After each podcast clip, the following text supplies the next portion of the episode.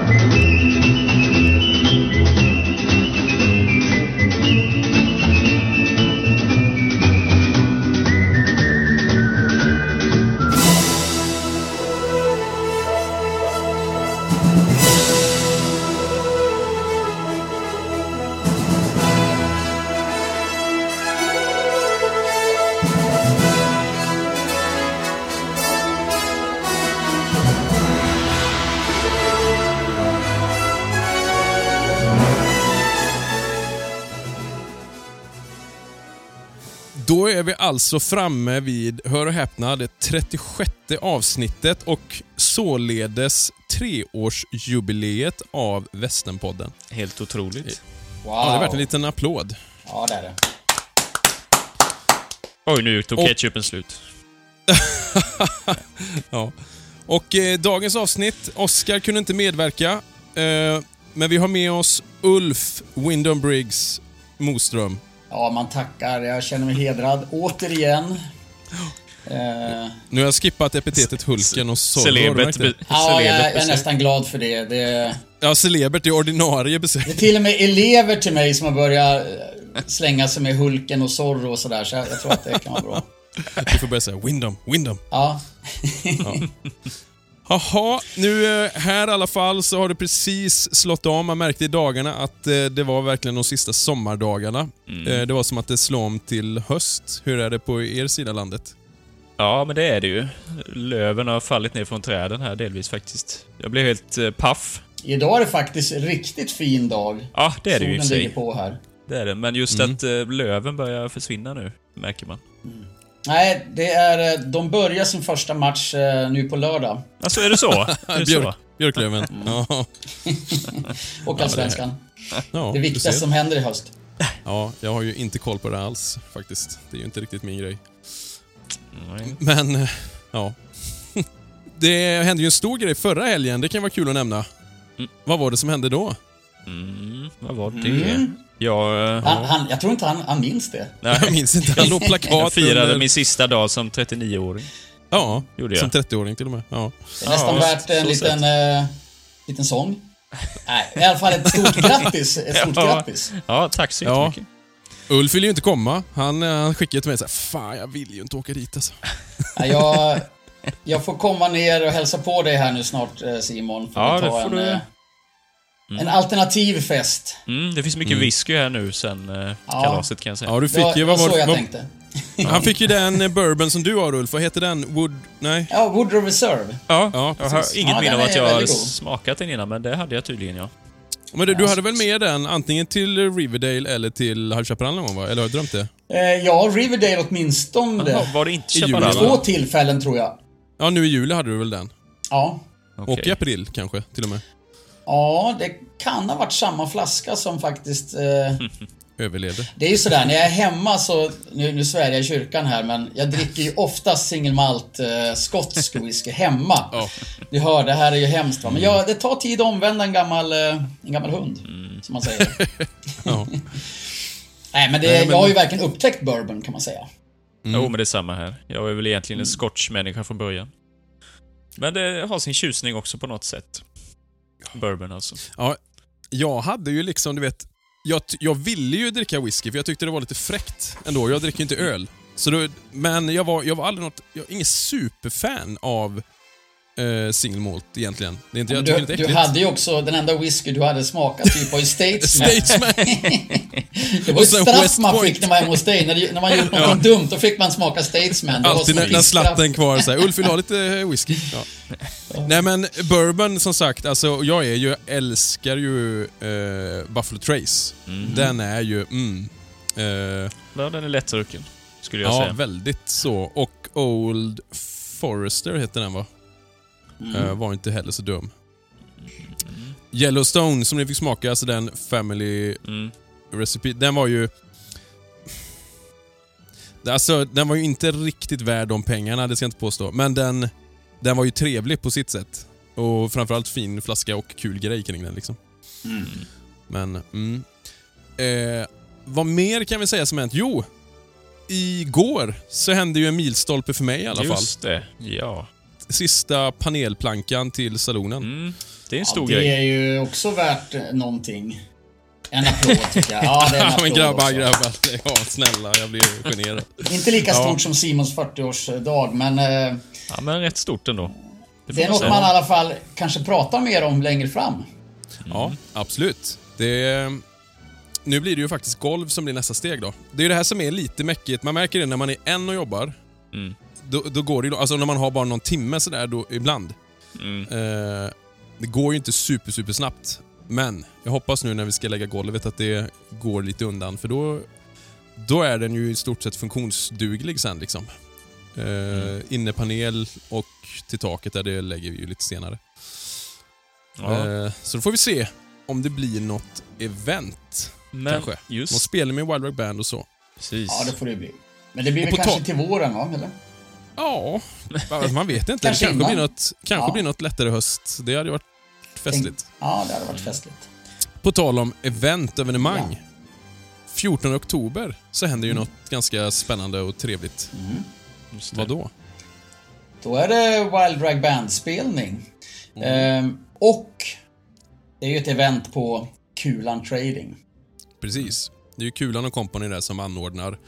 Ehm, det är öppet mellan 10 och 6 där då. Och vi kommer spela vid två tillfällen. Eh, vid 12 och vid 3. Mm. Och Det kommer finnas mat och dryck och sen är det utställning av 50-talsbilar i källaren. Eh, blir nog väldigt eh, trevlig tillställning skulle jag tippa på. Mm. Eh, Så det och det är ju alltså Hillerstorp. Det ligger ju i eh, Brännhylte 7 i Mm. Hillerstorp, så det är ju i närheten av High Chaparral. Mm. Ja, det är bara fem minuter bort eller? Ja, ungefär. Något sånt. Så 14 oktober. Eh, vi, vi har väl länkat det på Facebook och lär väl göra så småningom också då. Mm. Mm. En till liten återkoppling där i och för sig som eh, vi berörde lite, det var ju 40-årskalaset. Mm. Eh, då har vi ju en liten koppling till matavsnittet egentligen. För då fick ju du för första gången smaka ostron. Jaha, just det. Ja, fy fan. Simons fru gjorde en liten fuling kan man säga.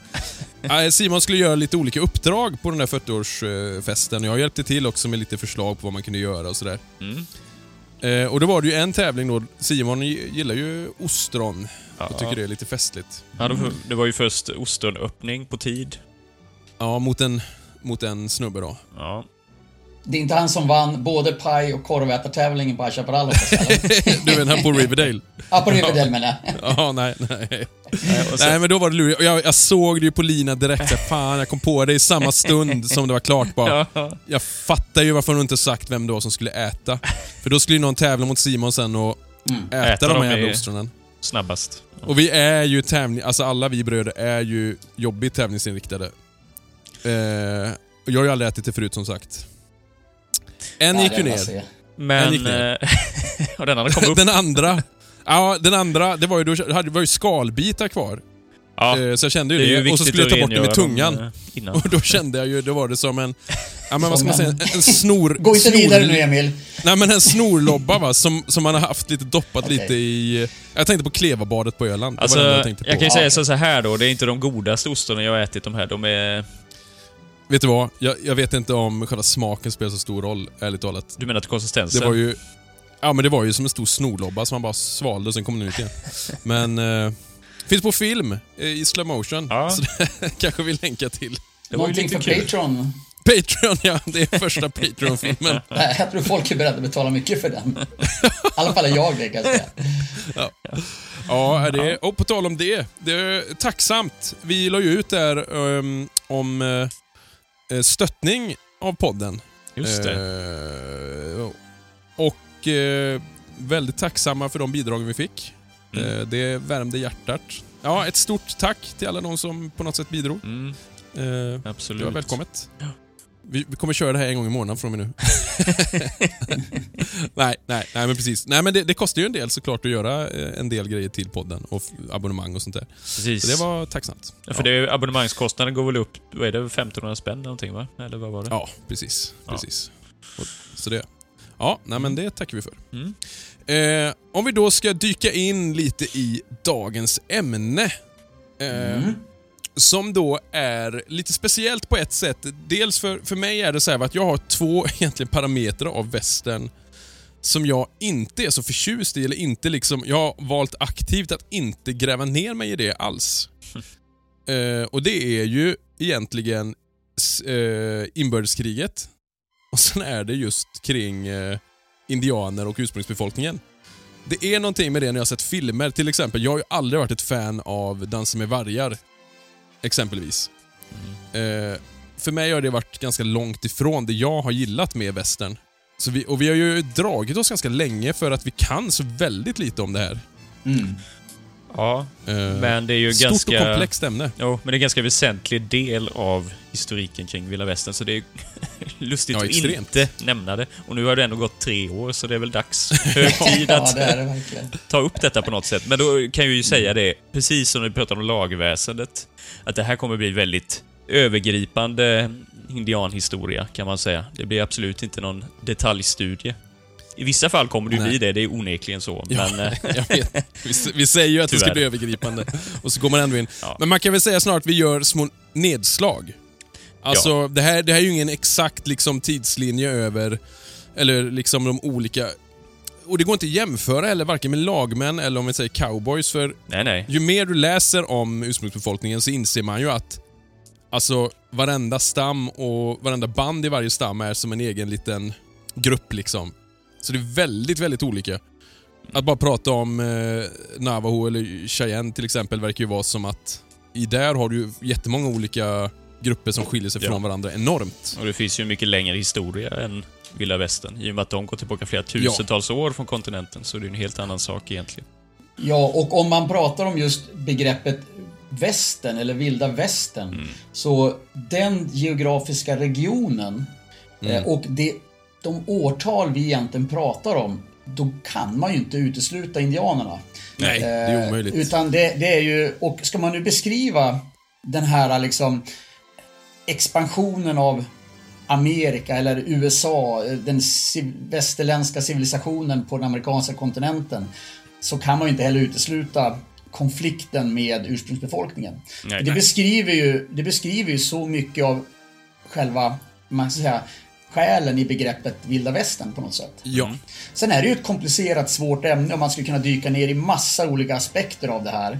Det är ett stort område, det är under en, ändå en längre tid. Vi pratar i alla fall hundra år ungefär av liksom konflikter på något sätt.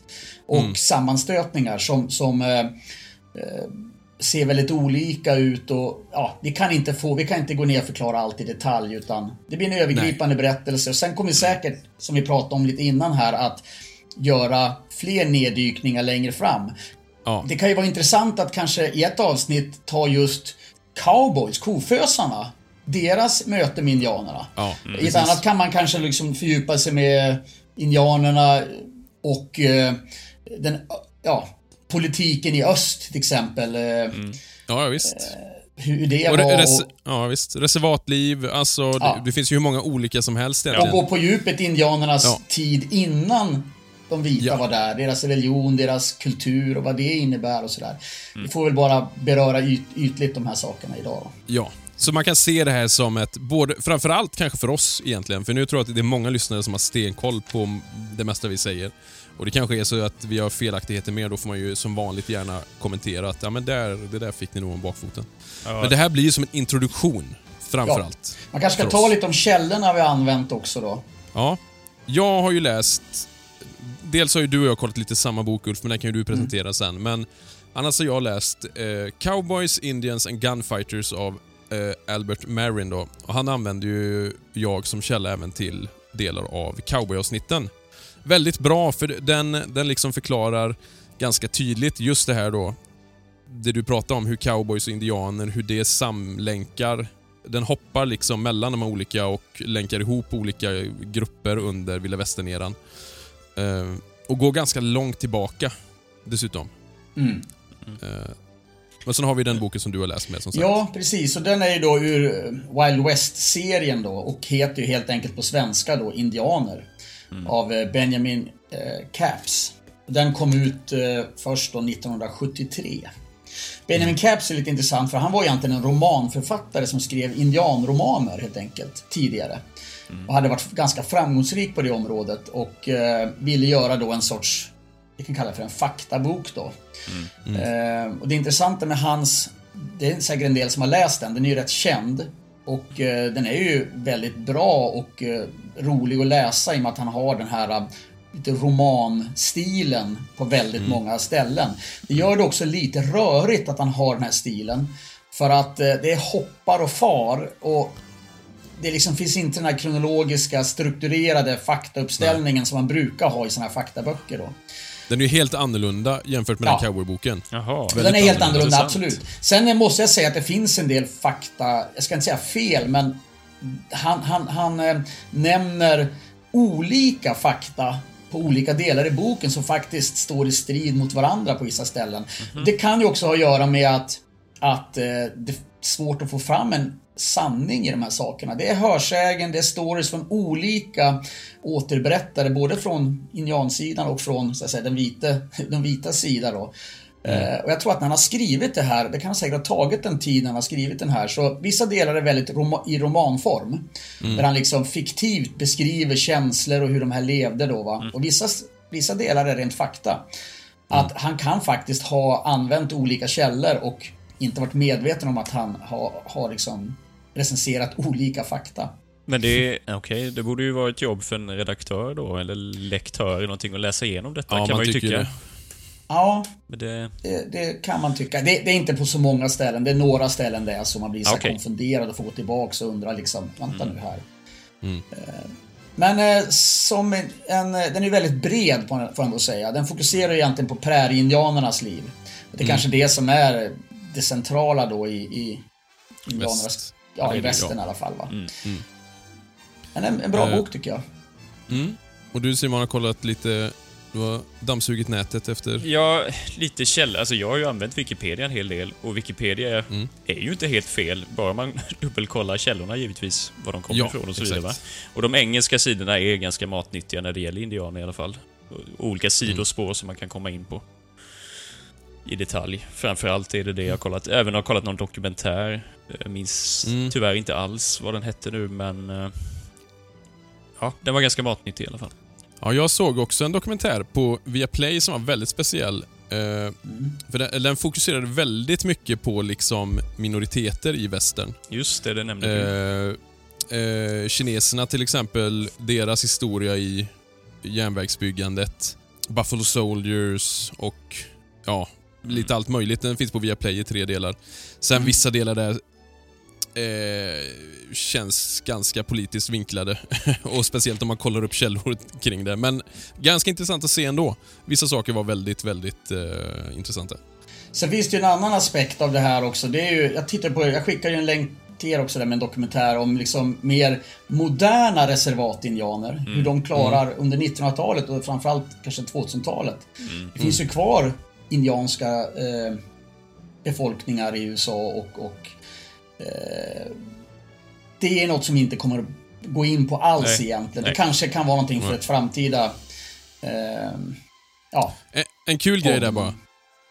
Ungefär, hur, hur många tror ni idag? Eh, hur många procent av amerikanska befolkningen är ursprungsbefolkning idag? Eh, men det är, det är ungefär 3 miljoner jag för mig jag läst någonstans. Och då är det ju ungefär, vad blir det? 1 procent va? Eller vad blir det? Ja, 1,5. Ja, 1,5 ja. Mm. Eh, Men det är intressant för det var, de var ju inte alls lika många under 1800-talet. Nej, de Nej. var ju inte så många. Det. De har aldrig varit så många, det är det som är Nej. intressant. precis. Ja. Ska vi, eh, ska vi som man säger börja från början kanske lite grann? Ja.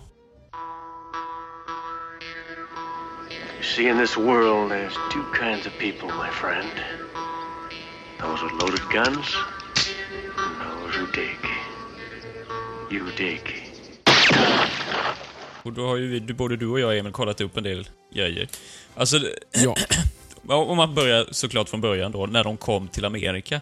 Det finns ju en del olika teorier, men man har väl slagit fast mer eller mindre säkert att de har tagit sig över Berings hav. Mm. Eh, för ungefär, det är ju inte helt hundra då, men kanske 30 000 år sedan va? ja, det finns enligt vissa forskare 13 000 år sedan, enligt andra 40 000 år sedan. Så där någonstans Ja. emellan. Men i alla fall då va. Och sen så Mm. har det gjorts en del studier. Det har ju hela tiden eh, varit uppe för debatt egentligen. Att alltså det har kommit olika grupper under olika perioder hit. Och det kanske Mm. funnits, ja, jag vet inte, kaukasiska individer är ju någon teori som har funnits länge liksom, som man har hittat några skelett Mm. som man vill ha det till. Men det verkar ju absolut inte stämma, utan nu när man har DNA-testat alltså förhistoriska individer från den här tiden, så ser man ju i princip att dagens indianer härstammar ju från de här människorna. Det är ganska tydligt ändå.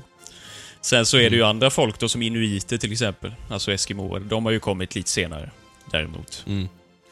Det är väl det man Jag har också säga. hört en, en eh, jag följer ju en, eh, en författare då som jag tycker är intressant.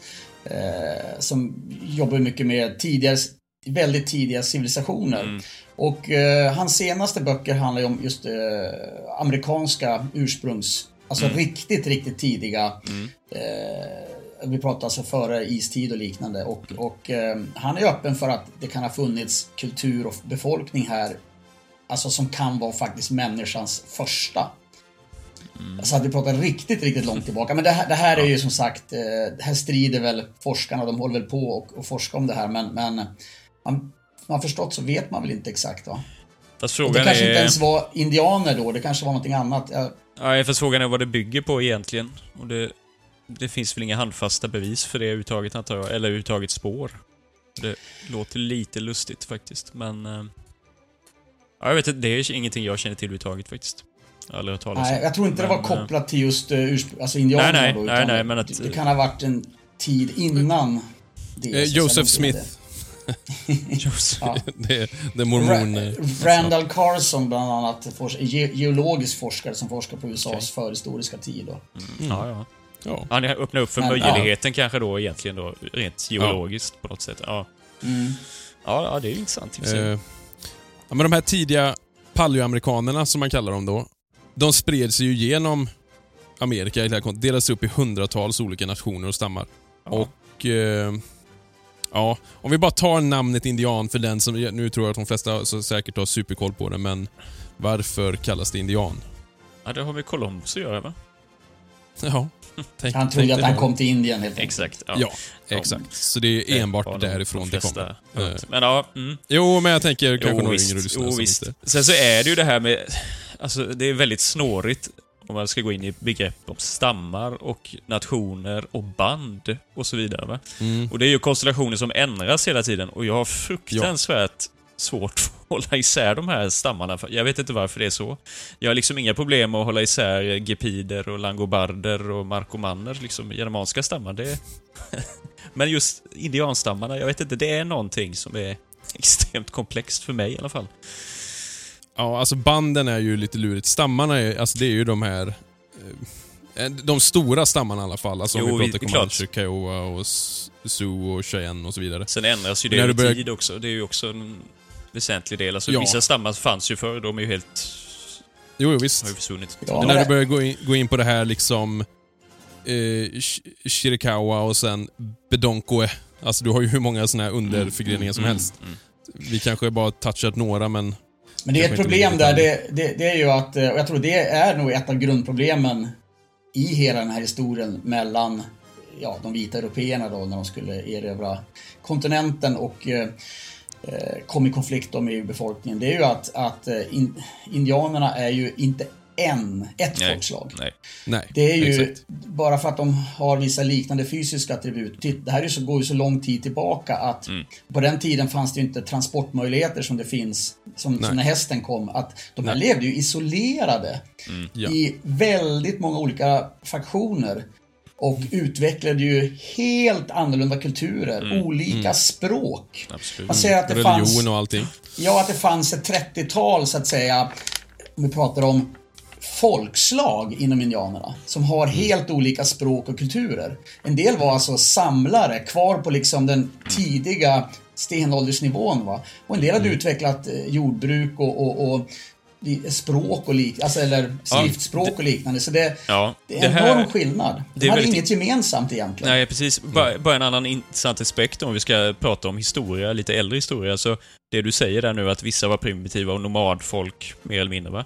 Men alltså, tidigt hade du jordbrukande kulturer. Ganska Ja. tidigt. Och du hade till och med högkulturer. Alltså, det här är ganska intressant. Det här kände inte jag till innan. Men jag vet inte om du har läst om Mississippi-kulturen. Nej. Eh, det var alltså, det var stadsbildningar. Helt otroligt alltså. Och då, då snackar vi ja, högmedeltid, alltså europeisk högmedeltid, kanske runt 1000. Och detta försvinner någonstans i samband med att européerna kommer dit. Men detta är alltså Mhm. mer eller mindre städer uppbyggda på eh, mounds, alltså stora jordhögar. Har, Men vad är, det som, vad är det som gör att det försvinner då? nej, det, det är lite oklart. Men någonstans, men det, det har någonstans, det upplöses någonstans, alltså runt 1500. Verkar det som. Men jag tänker Maya, alltså där har det du ju, jag menar, lite- aztekerna. Ja, ja, ja. Där finns ju, absolut. Det, Ja, men men det är ju lite samma... Precis. Det är lite samma typ. Men jag hade ingen aning om att det fanns den här typen av högkultur, liksom, eller vad man nu ska kalla det. Nej, nej, på den nej. nordamerikanska kontinenten. Ja, men jag tror dels eh, för, för gemene man, men samtidigt för de som kom till USA då, eh, européerna som, som grundade USA, hade ingen koll på att de här kulturerna levde sida vid sida hos indianerna. Nej. Enormt stora skillnader. Det fanns ju inte i Europa va, på grund av Nej. utveckling av teknologi och transport. Det, det gick inte att ha sådana här kulturer så långt, så nära varandra utan att ha någon kontakt. Men så var det ju Nej. här va. Ja. Och det, om vi, vi pratade, vi var lite inne på hur, att de inte var sådär jättemånga. Eh, jag, jag läste det, det är väl i den boken du har läst Ulf. Alltså, när europeiska äventyrare nådde Amerika under 1400-talet så uppskattar man att det var mer än 50 miljoner som redan levde i Amerika. Alltså hela Amerika. Av de 50 så var det alltså bara cirka 10 miljoner som levde i den del av kontinenten som vi idag kallar USA. Mm. Så det är ganska få som var just på den delen då. Under, här är under 1400-talet. Men- Men som du sa Simon, du var väl inne på det, 30 olika stammar? Så är det. Eller var det Ulf som sa kanske? Ja, jag sa alltså från Ja. Mississippi till andra sidan Klippiga bergen på de stora slätterna levde mer än ungefär 30 olika. Och Men då alla- pratar vi alltså stammar som är egentligen folkslag. Ja. Eh, ungefär som du olika. jämför eh, eh, vad säger jag, de som bor i Japan med de som bor i Sverige. Va? Det var liksom Ja, så stor exakt. skillnad. Eller, Ja. Ja. Ja, var det det verkligen? Ja, Jo, här- de skriver... Ja. Benjamin fall. Benjamin Caps här, han, han, han skriver det att det var lika stor skillnad som europeer och araber som mellan många av de här liksom stammarna. Eh, helt olika kulturer och folkslag med olika historia och, och Ja. eh, språk och de förstod Religion inte varandra, de kunde inte kommunicera, religionen var helt olika. Kulturellt var det nog väldigt olika, men rent genetiskt så var de ju ändå släkt på ett annat sätt. Som, du kan, det kan man ju inte jämföra med svenskar och japaner, liksom. det är ju rätt stor skillnad. Nej, kulturellt pratar jag om Ja, alltså. ja, precis. Jo, men det är jag med på. Ja, absolut. De, var, de, var li, de hade lika svårt att liksom förstå varandra som Jo. på den, ja, utanför USA, Mm. olika typer av folkgrupper idag. Och, och det är ju också ett tecken på att de har funnits där väldigt, väldigt länge och utvecklat sin Ja. särart, liksom. Ja. Det är ju rätt intressant. Och att de inte hade så mycket kontakt med varandra. Närliggande eh, folkslag kunde ju ha kontakt, va? men här pratar vi att man, man kunde behöva vandra till fots liksom över ogästvänliga områden 20 mil för att nå nästa grupp och då, då gjorde man inte det. Man, man blev kvar i sitt närområde. Men det är det man undrar, det måste ju blivit extremt mycket konflikter. Jag tänker, visst de här som var jordbrukare kanske då, de höll sig, om man tänker på ostkusten till exempel, där har du ju många eh, stammar som var just jordbrukare och hade liksom byar eller städer mer eller mindre. Men om du har de här alltså, nomadiserade jägarna som rörde sig efter bison så småningom. De måste ju stött på andra, det måste ju blivit konflikt ganska...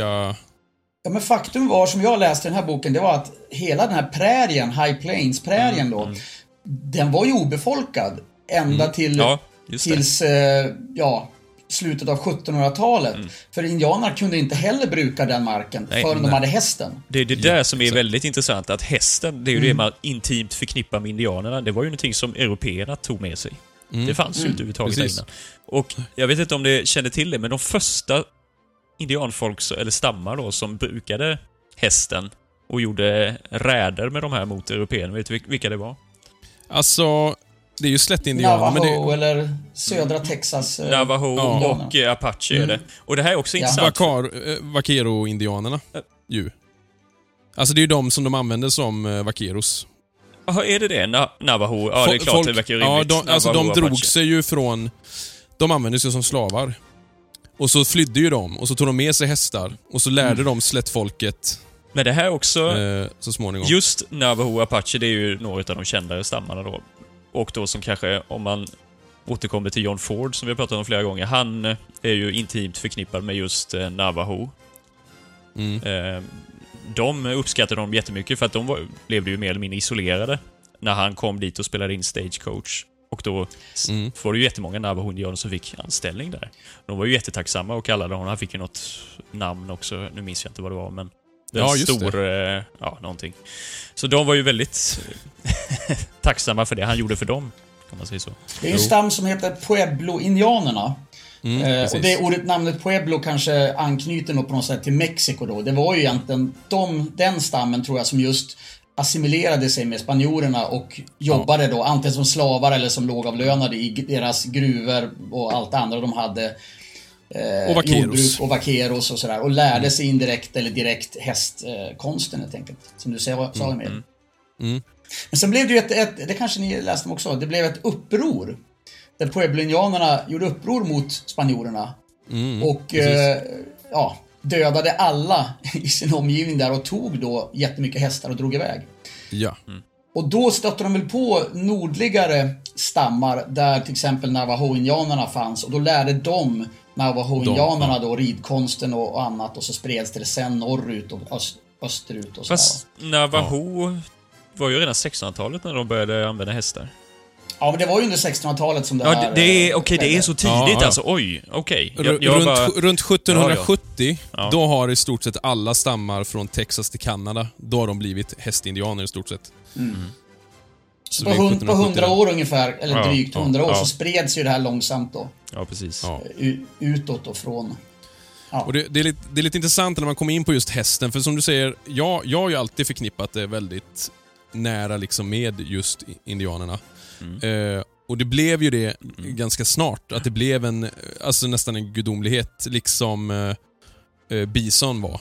Ja. Bison var ju för många liksom levebrödet, men det, det var ju, innan hästen kom så var ju livet radikalt annorlunda. För enda, enda sättet liksom att ta sig fram, alltså transport, eh, transportera sig, det var ju att gå eller springa. Mm. Och du kunde ju aldrig hänga med liksom i jordarnas eh, fart. Nej, på just dem. Eh. Å andra sidan hade du ju flod, floderna med var ju transportvägar. Jo, fast visst, på visst. andra ställen. Ja. Men om man tänker, då hade man massa vintrarna till exempel var jätte, jättetuffa. Man pratar om svälttider. Mm. Eh, då fick man offra folk liksom för gruppens överlevnad. Eh, gamla lämnades att dö, eh, så att de unga skulle kunna leva. Men riktigt små barn, de hade man ihjäl för att besvara dem svälten. Liksom. Det var ju därför det kanske inte var så många heller. Men sen, i och med att när hästarna kom, då förändrades ju allt. Ja, Nej, men du kunde ju, du kunde ju föda upp ditt folk på ett helt annat sätt. precis. Man skulle kunna jämföra hästen egentligen med en teknologisk innovation för Ja. Alltså i västerlandet, Ja, den, ja, ja. den gjorde ju att det fick ju, hela indiankulturen fick ju ett språng utvecklingsmässigt. Ja. Och kunde lämna mycket av de här tidigare primitiva stadierna då. Eh, och jobba med liksom då, väldigt, ja, mer med jakt och buffeln då som lyfte upp hela deras kultur. Ja, visst. Och så småningom krigsföringen. Alltså det här eh, gerillaattack, alltså att man eh, in och ut jättesnabbt med hästarna. Liksom. Eh, hästen i alla fall, vet ni... Ja men den, just det, liksom bisen ansågs ju den vara en gåva då från den stora anden. Eh, med risk att jag uttalar det fel. Wakantaka. och det var ju ett tecken på dennes kärlek då till indianerna. Och då kallade man hästen för eh, Sunka Wakan. Vilket betyder själahund eller spirit dog då. Ja. Det var ju, de, de hade ju, det här var intressant när jag läste också, de hade ju hundar tidigare. Det hade de ju fortfarande, men de hundarna var alltså väldigt, det var som varghundar, stora. De var liksom mycket större än vanliga hundar. Och eh, de här använde sig till eh, transport och frakt och de, i jordbruk och allt möjligt använde de här hundarna till. Och då var någon stam som kallade då hästen för sju hundar. För den var effektiv som sju stycken såna här stora Mhm. arbetshundar som de hade tidigare. Hästkraft. Den store hunden kallas Hästjätte. också i, hos vissa. Ja. Men det, jag tycker det är lite så här nästan ironiskt hur, häst, hur hästen å ena sidan lyfter kulturen enormt till en ganska rik kultur på många sätt. Eh, som hade det väldigt bra och levde gott och frodades. Eh, samtidigt så är det ju en form av vapen. Och det här kan man jämföra med västerlandets teknologiska utveckling att samtidigt som du får välstånd så har du en annan sida hos mänskligheten som liksom triggas av det här, nämligen den krigiska sidan. Och det gjorde den ju hos indianerna också märker man. Helt plötsligt blev det ju ännu mer, som jag har förstått, sammanstötningar mellan de här Ja. stammarna. För de kunde ju liksom, de möttes ju då, de in, invaderade ju på, på varandras område med hästen. Och då blev det väldigt mycket krig. Och, och framförallt kanske om man tänker just när vi är inne på det med hästar, det, det mest framstående hästfolket av alla, slättindianerna, det är ju, vilka då? Comancherna. Comancherna. Och där finns det egentligen fem huvudsakliga band, eh, var och en då med en egen hövding. Eh, så här sa amerikanske konstnären George Catlin när han besökte Comancher under 1830-talet för att måla av dem och studera dem. då.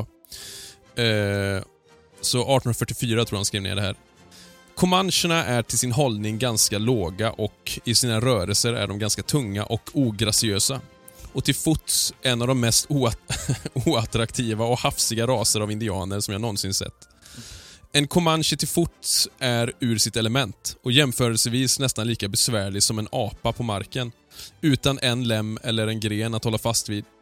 Men i det ögonblick han lägger sin hand på sin häst blir hans ansikte till och med vackert och han flyger graciöst iväg som en helt annan varelse.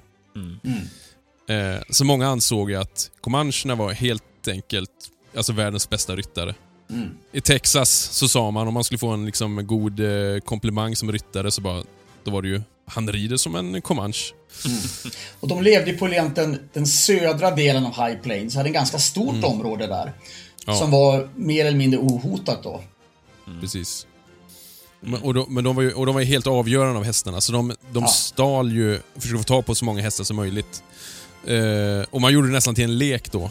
Att till exempel stjäla andra häst, eller stammars eh, hästar, eh, andra bands hästar inom samma stam. Till exempel när de sov. Bara för spänningen eller få eh, respekt liksom och visa sitt mod. Det är mycket sånt, det märker man ju. Att man ska Ja. visa sig modig Är det och... som eh, initiationsriter? Ja, precis. Men när det gäller just häst, häst, eh, hästkonsten hos de här, de här olika indianstammarna, Comancherna sägs ju vara de skickligaste. Men vilka Mm. hade flest hästar? Oj. Det är inte Navajo då? Nej, de är, det är de som lever strax Cheyenne, norr, nej. norr om Comancherna då. Eh, Kiowerna Okej. Jaha. Alltså sägs norra ha mest Plains. hästar då. Hade, Okej. ja. Bara han, eh, det var ju en hövding där som eh, han stoltserade med, vad var det? Ja, jag kommer inte ihåg nu hur, många hästar det var, men det var så här enormt mycket hästar i alla fall. Mm. Kiowa, det är de som är allierade med Comancherna? Nej? Men vänta lite nu. Kiowa, inte, har inte de någon koppling till Dakota? Är inte det... Eller tänker jag fel? Eh, Ja, Det här när man pratar om. Dakota-indianer, är inte, är det inte de då? Ah, alltså som nej, jag har förstått skitsamma. just Dakota-indianerna så är det, det är nog på något sätt en övergripande grupp. Ja, det är det Som jag... i sig, för jag menar det, det finns ju, man brukar säga att Sioux-erna kommer från Dakota-indianerna. Jag tror Kiowerna också gjorde det. Jag tror Dakota- Ja, kan vara en, sånt. Jo, en precis. större Ja, övergripande jag grupp. tror det. Det är någonting sånt. Ja, Lakota är väl och Sioux? sen har du Lakota också. Ja, det är väl Sioux-indianerna? Ja, jag vet inte, då, Lak- de här går in i Lakota varandra. Just när det gäller ja. Lakota, Dakota så, det är inget som nämns som de- indianstammar. Nej. Men Nej, det för de nämns inte ändå som en grupp. Och jag tror att det är en övergripande Det större kan det vara. grupp på Jo, det kan det nog vara. Jag har inte fått riktigt grepp om det. Jag vet att Morgan snackade om det här en gång, men jag minns inte riktigt hur det hängde ihop, eh, just den biten. Ja, ja, vi släpper det då. Eh, Ja. Ja. Men, eh, ja, en kul grej där med just Comancherna, de, de blir ju duktiga på att göra en del tricks. Och det har ni säkert sett på film eh, mycket. Va, vad gjorde just Comancherna med sina hästar när de red till exempel och skulle undvika att bli skjutna? Jag gick ner på sidan. Ja, just det. Ja. Och till och med ibland gick, la, alltså hängde efter marken. Ja, precis. De hade någon typ av eh, Bison, rem eh, som var gjort av bison, eh, något där, eller något, någon typ Ja, av de hud. tvinnade hår liksom. Tvinnade och, och eh, de skulle kunna, om de blev avskjutna eller avputtade så skulle de kunna ta sig upp igen fast de så här, släpade efter då. Och det Ja. kunde de då, det var väl en sån här eh, träning de höll på med. Men det var ju Ja, för de gjorde ju det Comanche. Comancherna. Ja. Ja, Ja. framförallt i alla fall. Det var ju de som... Och vissa tyckte att det var magi liksom. De helt plötsligt bara försvann de på sidan av. De krokade ju foten runt eh, kroppen och så hade de armbågen i den här eh, tvinnade bisonhåret då. Problemet var att det här var ett bra trick på ett sätt, men de amerikanska soldaterna var det inte så effektivt mot, för de sköt ju bara hästen istället. Just det. Så det... Och de gjorde ju det till en eh, taktik att eh, Ja. skjuta av hästarna. För de fattade att det var det som var deras överlägsenhet helt enkelt. Utan den så Ja. var det mycket lättare att kontrollera helt enkelt striden.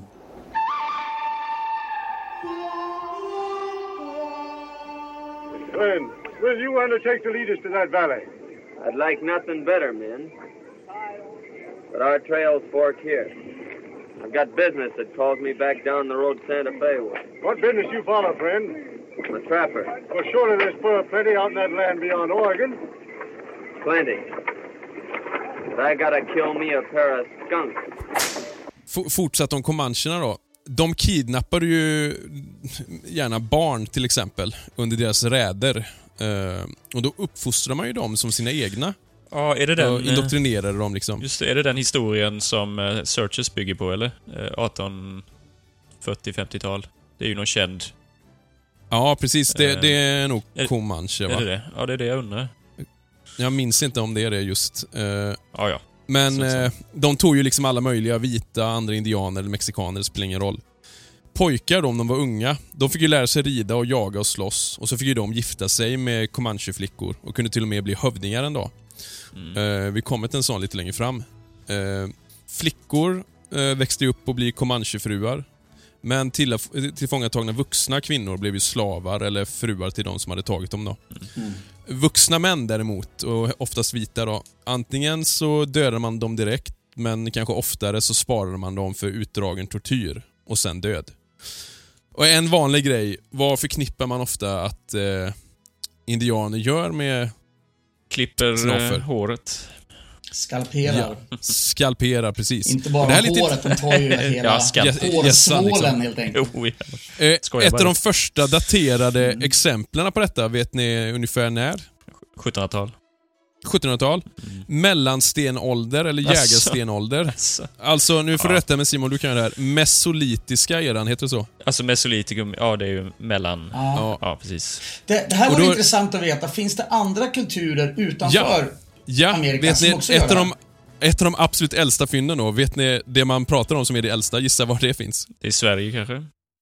Ja, Skateholm, kan det Ja, heta det? ja, det finns ju en del sådana där mesolitiska fyndplatser Och sen har man med- funnit en grav för 5000 år sedan. Alvastra Ja, pålbyggnad. Ja. Där har man funnit en eh, grav med en skalperad man. Ja. Ja. Det är ju sig inte så konstigt. Jag menar, Nej. det här tillhör en, det här tillhör en primitiv kultur kanske då. Och har Ja. säkert funnits på flera ställen. Ja, Ja. och sen olika, alltså skalpering i sig, det var ju egentligen inte nödvändigtvis dödligt så. Eh, Men ofta så skalperade man ju en dödligt sårad fiende, till exempel. Det, det finns ju mängder av folk som, alltså foton på folk som blev skalperade och överlevde då. Och det här var ju vanligt förekommande i Amerika långt innan Columbus landsteg då. Eh, 600 år efter Kristus har man hittat fynd av i Amerika. Eh, Men eh, om man hoppar fram i tid där, har du det kanske med? Du kanske kommer till det? Det är det jag är lite nyfiken på liksom. Ja. Om det finns exempel från 1700-talet eller 1800-talet då eller? Ja, Ja. här kommer en del kring detta. Mm. Just slättindianerna så verkar det ju varit väldigt vanligt då att ta skalper från fienderna vid slag. Och eh, enligt vi- vissa forskare så var det ett tecken på mod om man återkom med skalpen från en kvinna eller ett barn. Eh, att man liksom, då har man ridit in i eh, fiendernas läger, så att säga, hjärtat av deras läger. Till exempel Pony-indianerna, Sioux-indianerna och Cheyenne-indianerna körde det här. Så det var en ganska stor grej. Men, men det finns belagt från, låt säga 1700-tal? Eller är det liksom 1800-talsgrej? Ja, det, ja det här är ju, sjut- det här är ju 1800-tal. Ja, men inte tidigare eller? Utan det är... Ja, jo, det, var ju, det fanns ju från 600 år efter Kristus Jo, jo, men jag menar... i Nu Amerika. menar jag mer historiskt. Alltså, nu, det är ju arkeologiska fynd, men jag tänker mer ett historisk källa som beskriver detta på något sätt. Jaha, ja det finns det väl säkert, men inget... Jag har inte hittat något exakt, inte från 1700-talet i alla fall. Inget exempel därifrån. Okej. Men Jag 18... har inte läst om texten, men det är säkert... Ja, 1800-talet Mm. är ju detta. Mm. Eh, Sen Comancherna hade ju en... de, hade, de tyckte det var väldigt fascinerande. Just ett av deras, favori, alltså deras favoritoffer verkar ju varit just eh, vita män. Mhm. Av någon anledning. Eh, för de, de hade ju en fascination för det här med hår. Mm. Och de märkte ju att håret på huvudet till exempel, det slutade ju aldrig växa. Så man tänkte att det här hade med eh, personens själ att göra. Det var därför man eh, skar av så. För att hindra eh, personens själ att nå upp till Okej, ja, just det. andelivet. Ja. Och så då skulle man inte kunna söka hämnd heller då. Det, Eh, jag, jag, tänker på en annan anledning kanske varför Comanchen också var så omtalade och krigiska. De behärskar ju den södra delen av High Plains. Mm. Söder om dem så har vi de vita. Ja, Både i form av exakt. spanjorer, fransmän, nybyggare, Tex, alltså alla de här som Ja. drev på söderifrån. Så de, de Absolut. försvarade ju den här delen Mm. eh, kanske mer intensivt än vad många andra stammar behövde göra. ja. Och jag, jag det. läste också att det var den talrikaste av de olika indianstammarna. Det var det? Okej. Mhm. För deras område är väl ganska stort med, är det inte det? Ja, det, det Ja, är det är rätt det. stort. Det är ju det. Ja, för mig det. De, eh, på tal om hår där, de, de eh, som sagt, de hade ju en eh, ja, fascination för just det här. För om man tänker jämfört med indianerna då, de har ju inte så generellt sett så mycket till exempel skäggväxt Nej, eller nej, brösthår precis. eller sådär. Nej. Men vita män Mm. hade ju ofta det. Så skägg till exempel, Ulf. Mm. Håriga bröst, Ulf. och underarmar. Det här håret så tog man ju vara på liksom och det vävdes till långa strån som man använde till att dekorera hjortskinsskjortor, byxor och vapen. Och fingrar från offren tog man liksom och torkade och man kunde använda till halsband till exempel. Då. Eh, och de var ju i stort sett, nu pratar vi fortfarande om Comancherna, Ja, ja. experter på tortyr. Eh, och män torteras ju oftast till döds liksom, om möjlighet fanns. Eh, de skars, de höggs, de brändes, de skrapades, de slogs och fick benen brutna. Eh, ibland skar man bort fotsulorna och tvingade offren att gå liksom ganska långt. Eh, barnen klarade sig oftast lite lindrigare. Som jag sa, det här med att man använder dem till giftermål och så vidare. Va? Eller att utöka stammen. Det var ofta därför man kidnappade folk, för att det kanske var många som hade dött i sjukdom. Till exempel smittkoppor eller någonting och då hämnades man genom att ta vita barn och så skulle de fylla på i stammen. Eh, Matilda Lockhart har ni säkert hört talas om någon gång. Ja, Det är en sån känd det känner jag historia. igen. Ja, Lockhart. Ja. Hon kidnappades som 16-åring i Texas. Jag tror det var på eh, 30 eller 40-talet. Jo, men det är väl jag. eh, Searchers historik? Ja, är, är det den? ja, det tror jag. Är- Jo, det är det. Okej. Eh, då väckte de ju henne ofta med att med glödande kol så här, och petade på henne med det och skrattade åt henne när hon skrek. Så det blev som en underhållning för dem då. Eh, och sen efter ett tag, jag vet inte hur lång tid hon var fast då, men hon släpptes mot en lösensumma. Och då var hon ju knappt igenkännbar. Hon hade blåmärken över hela ansiktet, hu huvud och armar och näsan hade de ju liksom bränt bort ända fram till benet. Eh, så det, det, det är en sån känd historia. Mm. Jo, men det måste vara den. Jag tror det i alla fall. Det låter ju bekant. Men man var inne på det Ulf, då, du, du pratade om det. Vilka var det liksom... Comancherna kom ju i konflikt såklart med eh, texanerna när de började trycka uppåt och började ta för sig. Vilka Ja. var det då som skyddade Texas? Om jag tänker, nu är vi ju på 40-talet någonstans. Ja, tänker du på... eh, Rangers. Ja, Ja. Texas Rangers va? ja. Eh, och där har vi en historia som vi har pratat om förut. Eh, en känd incident. För det var ju så, i början var ju indianerna på hästar, så de var ju i stort sett oslagbara. Ja, du menar nu pratar om revolver där ju. Ja, för Rangers hade ju gevär, de hade ju enskottsskjutare liksom Mm. av något slag. Mm. Men indianerna red in och sköt ner och när de hade skjutit sina eh, enda skott, då blev de ju nedmejade eller nerhuggna med lansar. Och in i bilden då kommer ju Samuel Colt med eh, Patterson-revolvern. Mm. Och så småningom så har vi Jack Hayes. Han nämnde vi, jag tror det var, det måste ju vara eh, Texas Patterson va? Den här berömda bataljen eh, i 44. Eh, då är det ju 15 rangers mot 75 Comanche-indianer. Mm, just det, det här Eh, tog och, vi. då, och då har ju de de här nya då. Just det. Två eller tre rangers dog medan 30 indianer dog. Mm. Och den gången då fick comancherna fly och då ska ju en hövding där ha satt att eh, Jack Hayes eh, kommer ju aldrig strida mot igen. Det är ganska intressant. Hur, hur fick indianerna vapen? Eh, det var ju... Dels kunde de ju ta vapen vid olika räder och så här. Men, men som jag förstått framförallt så var det ju, det var ju en ivrig byteshandel mellan Ja. indianer och vita Ja. vid olika fort och vid olika handelsstationer Ja. som växte upp överallt. Precis. Eh, och eh, kollar man på just prärieindianerna här, om comancherna i södern, sen kommer Kiowa, Cheyenne och Arapahoes längst upp i nordväst kan man säga då. Eh, Det var ofta så att, att eh, jag vet att det fanns en del handelsstationer just på uppe vid nordväst, där det nu är Denver och de här städerna växte upp där va. Eh, och, och de hade ju satt ut en del fort på de här hand, handelslederna då som skulle, och det blev handelsstationer och så spred sig det här och nybyggare startade grejer och, och de bytte ju till sig vapen. Och det kunde ju vara kanske Arapahona som först bytte till sig vapen för de, de bodde kring det här området. Sen bytte de med Cheyennerna eller Kiowerna som sen bytte med Comancherna och så blev det en spridning på det här sättet. Eh, och vapen var ju väldigt viktigt för just indianerna. Få, ja, vapen och hästar var ju liksom i centrum och de kunde ju byta då saker som kom från buffeln.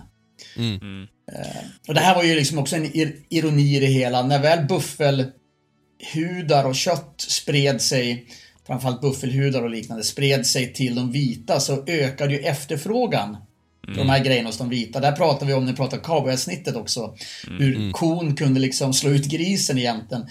Det, det, efterfrågan styr ju allt. Det, det märker man ju här också i den här historien att ekonomi och makt, det är det som styr. Det är sällan att det är religionskrig för religionens skull eller något liknande. Kulturella krig är egentligen ganska Nej. ovanligt. Ja. Det är ju det är, det är ekonomiska krig det mesta. Det handlar om att överleva och att eh, ha utveckling, att nå nästa steg i utvecklingen helt enkelt. Det är en så stark drivkraft verkar det som hos människan att den nästan övergår det sunda förnuftet. Och Det har ju också, det här har vi pratat om innan, vad heter nu det här, eh, vad ska man kalla det, filosofin egentligen, eller politiska strömningen i 1830-talet. Du vet att USA ska eh, täcka hela kontinenten. Du ska ta dig från Manifest Destiny. Manifest Destiny, tack. Ja, det var det jag sökte på. Det är ju då det intens- Ja. intensifieras ordentligt, alltså, striden. Ja. Annars, Mm. man pratar om indiankrigen, men det har ju funnits franska indiankrigen, det har ju funnits liksom... Indiankrig har ju Ja, ja, funnits visst. sedan 1600-talet egentligen då. Och, och det här startade egentligen, det drevs på egentligen från Europas håll. Jag kan berätta en liten sak där att efter Columbus landsteg 1492 så spreds det ju rykten om den nya kontinenten i, i Europa. Och då ska visst 1516 ska eh, den kände då på den tiden filosofen Thomas, Thomas More ha skrivit boken Utopien. Med hänvisning till just Amerika då, att det här var eh, att det här landet var helt öde och det kunde på någon sorts moraliskt försvarbart sätt erövras av Europa.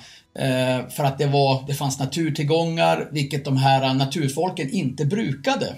Alltså har vi som, som överlägsen kultur rätt att erövra det här landet. För att just brukningen och exploateringen av mark stod över den här rätt, rätt, ursprungsrätten på något sätt att, att använda marken tyckte, tyckte den här filosofen. Och där spred sig den här, den här så att säga synen spred sig i Europa under den här tiden då. Det låg ju till grund också för hur, hur de behandlade indianerna sen längre fram.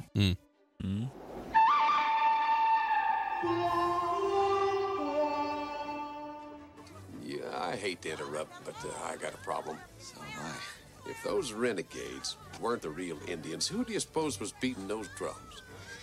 Well, maybe it was them.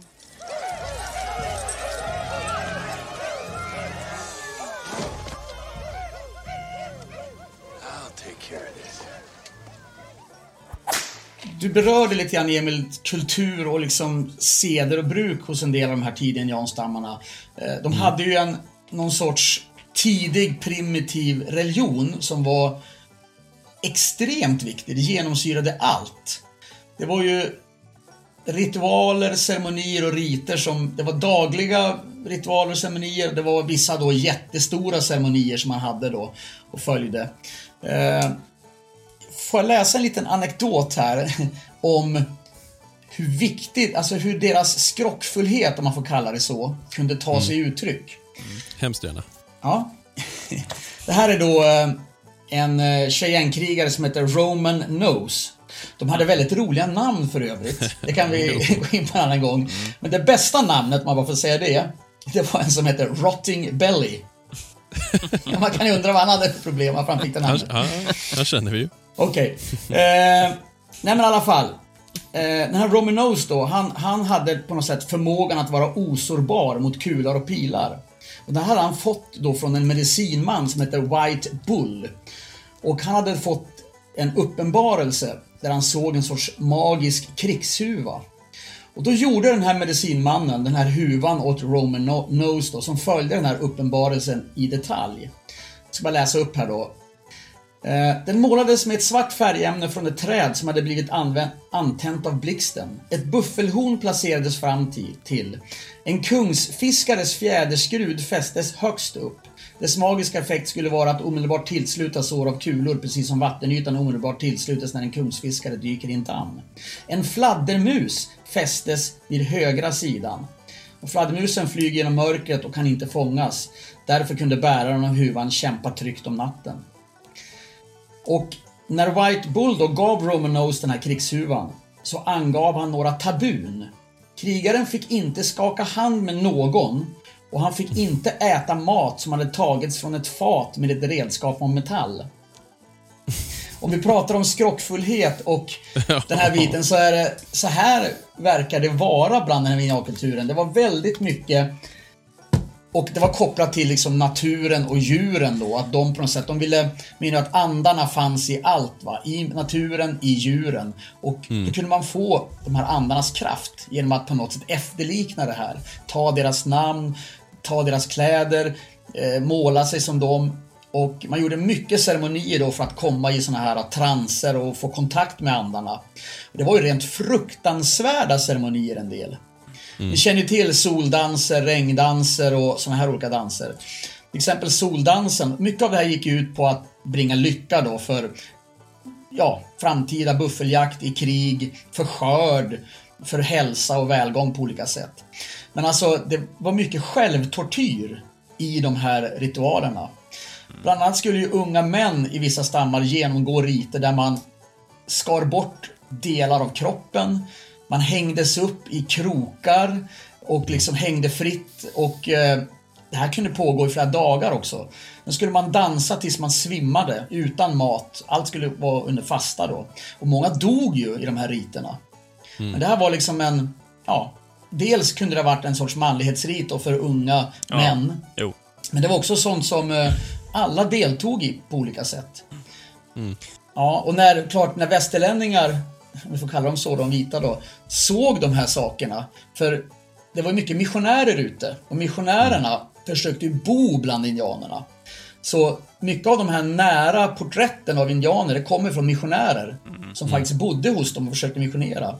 De var ju chockade. Och det här var ju ett av ryktena då så att säga som spred det här barbariet bland indianerna, att de var tokiga på något sätt. Va? Men det var ju så starkt religiösa helt enkelt i den här naturreligionen. Att det genomsyrade hela deras liv på många sätt. Men även den här skrockfullheten fanns ju även i ett svenskt allmogesamhälle egentligen. Inte på den nivån kanske, men jag menar att du drar folk genom trästammar och lägger Mm. Ja, saker ja. under trappan. Alltså, det är ju inte så att vita europeer inte heller hade de här måtten av skrock, men det är ju en helt annan nivå. Nej men, det nej, men det, här, det, här, det här tror jag finns, eh, det finns i alla kulturer Ja, genom ja, alla ja, tider och finns ju absolut. än idag. det, ja. Jag satt faktiskt och funderade på det här. Det här är en sak som jag kan fundera på och tycker är spännande när man läser sånt här. Det är, vad är det som gör att, som framkallar den här typen av skrockfullhet? Mm. Jag kommer på två saker när, man, när jag tänker på det här. Det ena är någon form av s- jag kan säga intellektuell utveckling på något sätt. Mm, Teknologisk utveckling, intellektuell utveckling, belästhet.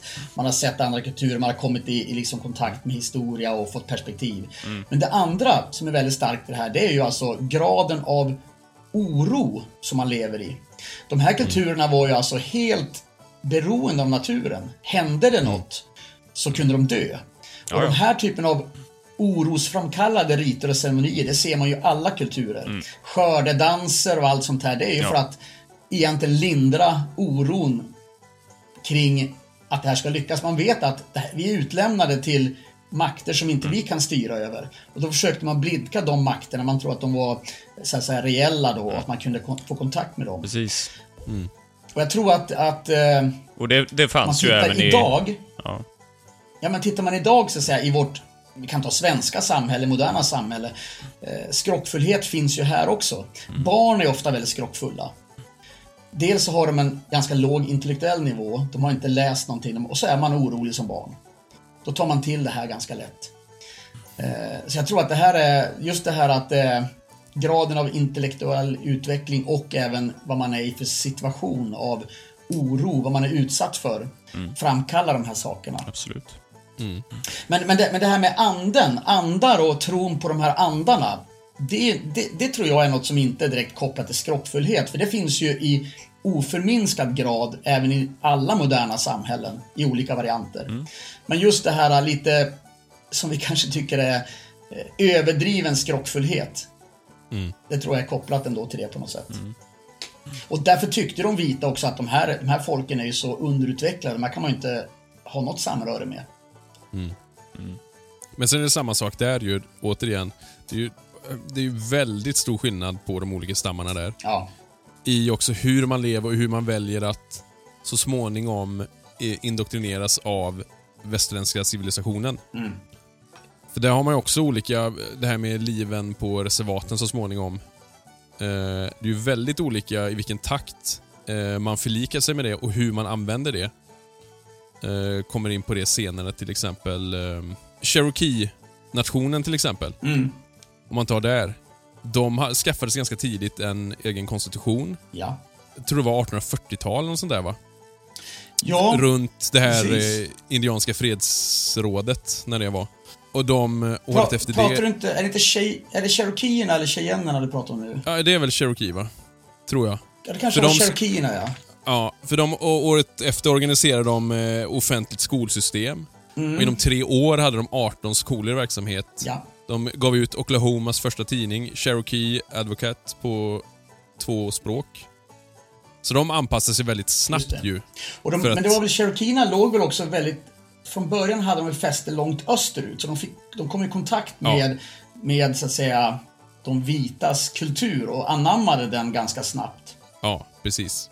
Som man förstår hade de, eh, de hade ett, du sa det kanske, det med rättsväsendet. De hade ett utvecklat Ja. rättsväsende också med, de delade på, man kan säga, eh, civil rätt och krigsrätt. Man hade en, en dömande organisation, en så att säga exekutiv, en polisiär och en eh, lagstiftande. Ja.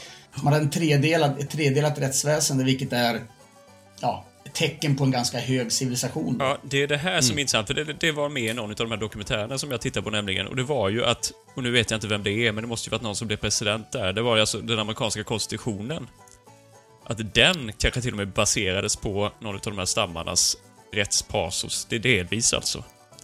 Visst Jaha. grunder av det, att det var så... Han imponerade så pa- pass mycket, vem det nu... Nu kommer jag inte ihåg vad han hette varit Grant? Nej, nej, nej. nej. Eller är det nej, tidigare, Ja, det här är tidigare alltså. Det är ju 1700-tal.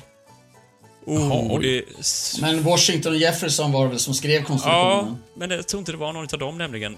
Ah, det... är f- Men skitsamma. Oavsett jäkligt intressant, just den aspekten. Ehm, mm. Det är synd att jag inte kommer Ja. ihåg det här. Ja. Nej, men det, Men, ja. det är det jag menar. Det, det, så det är, vi- jag tror, det, det är lätt att man tänker att det är liksom samma skrot Ja, och korn. nej, Men precis. Det är ju extremt Väldigt- olika ja. mellan stammarna. Precis. Sen kan man ju alltid fascineras av, man kan ju alltid göda tanken.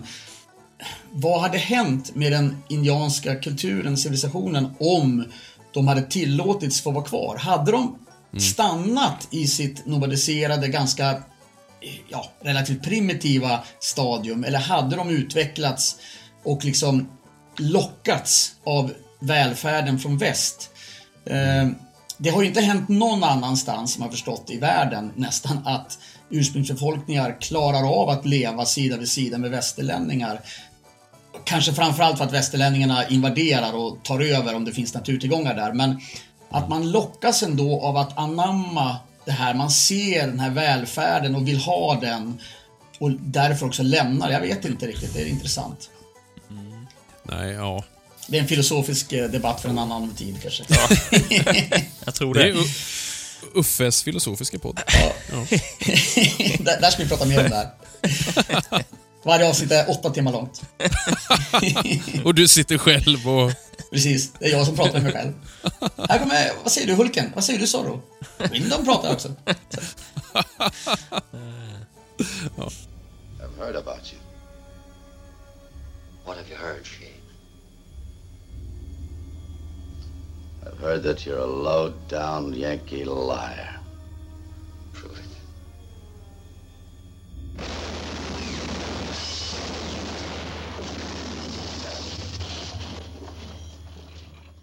Om vi ska ta ner diskussionen till lite mer konkret nivå här eh, och eh, försöka dyka ner i historien i alla fall i mitten av 1800-talet någonstans här där det blev ganska tydliga konflikter med, mellan indianer och det så att säga, den vite mannen. Så eh, var det ju när egentligen den vite mannen framförallt började erövra prärien. Man, man hade drivit indianerna så långt västerut, det var ju så det var va. De var egentligen befolkade ganska långt österut och drevs efter fördrag efter fördrag. Det skrevs olika för, fördrag då. Eh, överenskommelser med indianerna att om de drar sig längre bort, då ska de få massa saker. Och de fick livsmedel och, och, och hästar, allt möjligt då va. Ja men okej tyckte de, vi, vi flyttar oss längre bort. Till slut så var de ute på prärien helt enkelt. Och de blev ju lämnade där för att de vita såg ju ingen riktig nytta med prärien till att börja med. Nej. Så att där kunde de ju frodas då under första halvan av 1800-talet egentligen eh, eh, ganska länge. Tills de började upptäcka att det fanns ju guld på en del ställen här runt den här prärien. Och det var ju Custer som eh, drog in där och general Custer är känd för många saker men han var ju en ökänd indiankrigare. Eh, men det började egentligen tidigare faktiskt. Vet ni, det finns ju en stad i nordvästra delen av the High Plains i Colorado. Eh, som blev lite grann centrum under andra halvan av eh, 1800-talet i just indiankonflikter. Inte Washita. Ja, det, det är också ett, precis, det är också en av de här ställena. Men Denver. Ja, Eh, Denver grundades 1858. Det var ju egentligen en sån här, från att vara ett, ett, ett ja, en station kan man säga för handel och transport. Eh, Det fanns ju transportleder då som skulle gå från öst till väst helt enkelt. Och det här blev en sån eh, stad som var en sån transportknutpunkt lite grann. Eh, och eh, där blev det mycket, runt Denver och Wichita och de här ställena blev det väldigt mycket konflikter då mellan nybyggare och eh, indianer då helt enkelt. Det var ju också en del rådsmöten som hölls i Denver och runt omkring där mellan eh, regeringsföreträdare då och olika indianstammar. Och i stort sett alla de här eh, rådsmötena hade ju, de varade bara ett kort tag. För att de, ja, de vita eller regeringen med dess eh, så att säga, representanter höll ju inte vad de hade lovat. Nej. De skickade inte sina förnödenheter i tid, det var bristfällighet.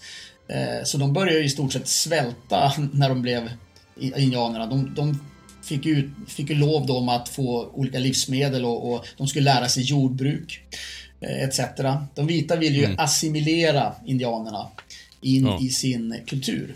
Det var ju trots allt en ganska fredlig avsikt från de vita i grund och botten. Man ville inte man ville egentligen inte utrota indianerna. Nej, nej. Men det var ju så, det blev ju konflikt sen bland de vita mellan att utrota och att assimilera. Som höll på under en Grant, lång tid av, ja, höll på under eh, 20-30 år där från 1850-60 till 80-90-talet egentligen, 1800-talet där. Eh, Det var liksom en strid mellan, ska vi utrota dem eller ska vi assimilera dem? Och indianerna vill ju inget av de här två egentligen då. Nej. Eh, De vill ju inte assimileras heller för att bli jordbrukare, det var någonting helt annorlunda från de som bodde på prärien och hade lärt sig eh, nomadlivet med buffeljakt. Så att bli jordbrukare var ju inte alls populärt. Va? Det var ju egentligen kvinnogöra. Kvinnorna skötte ju då enklare, eller jordbruk och skötte hemmet medan ja, männen jagade helt enkelt.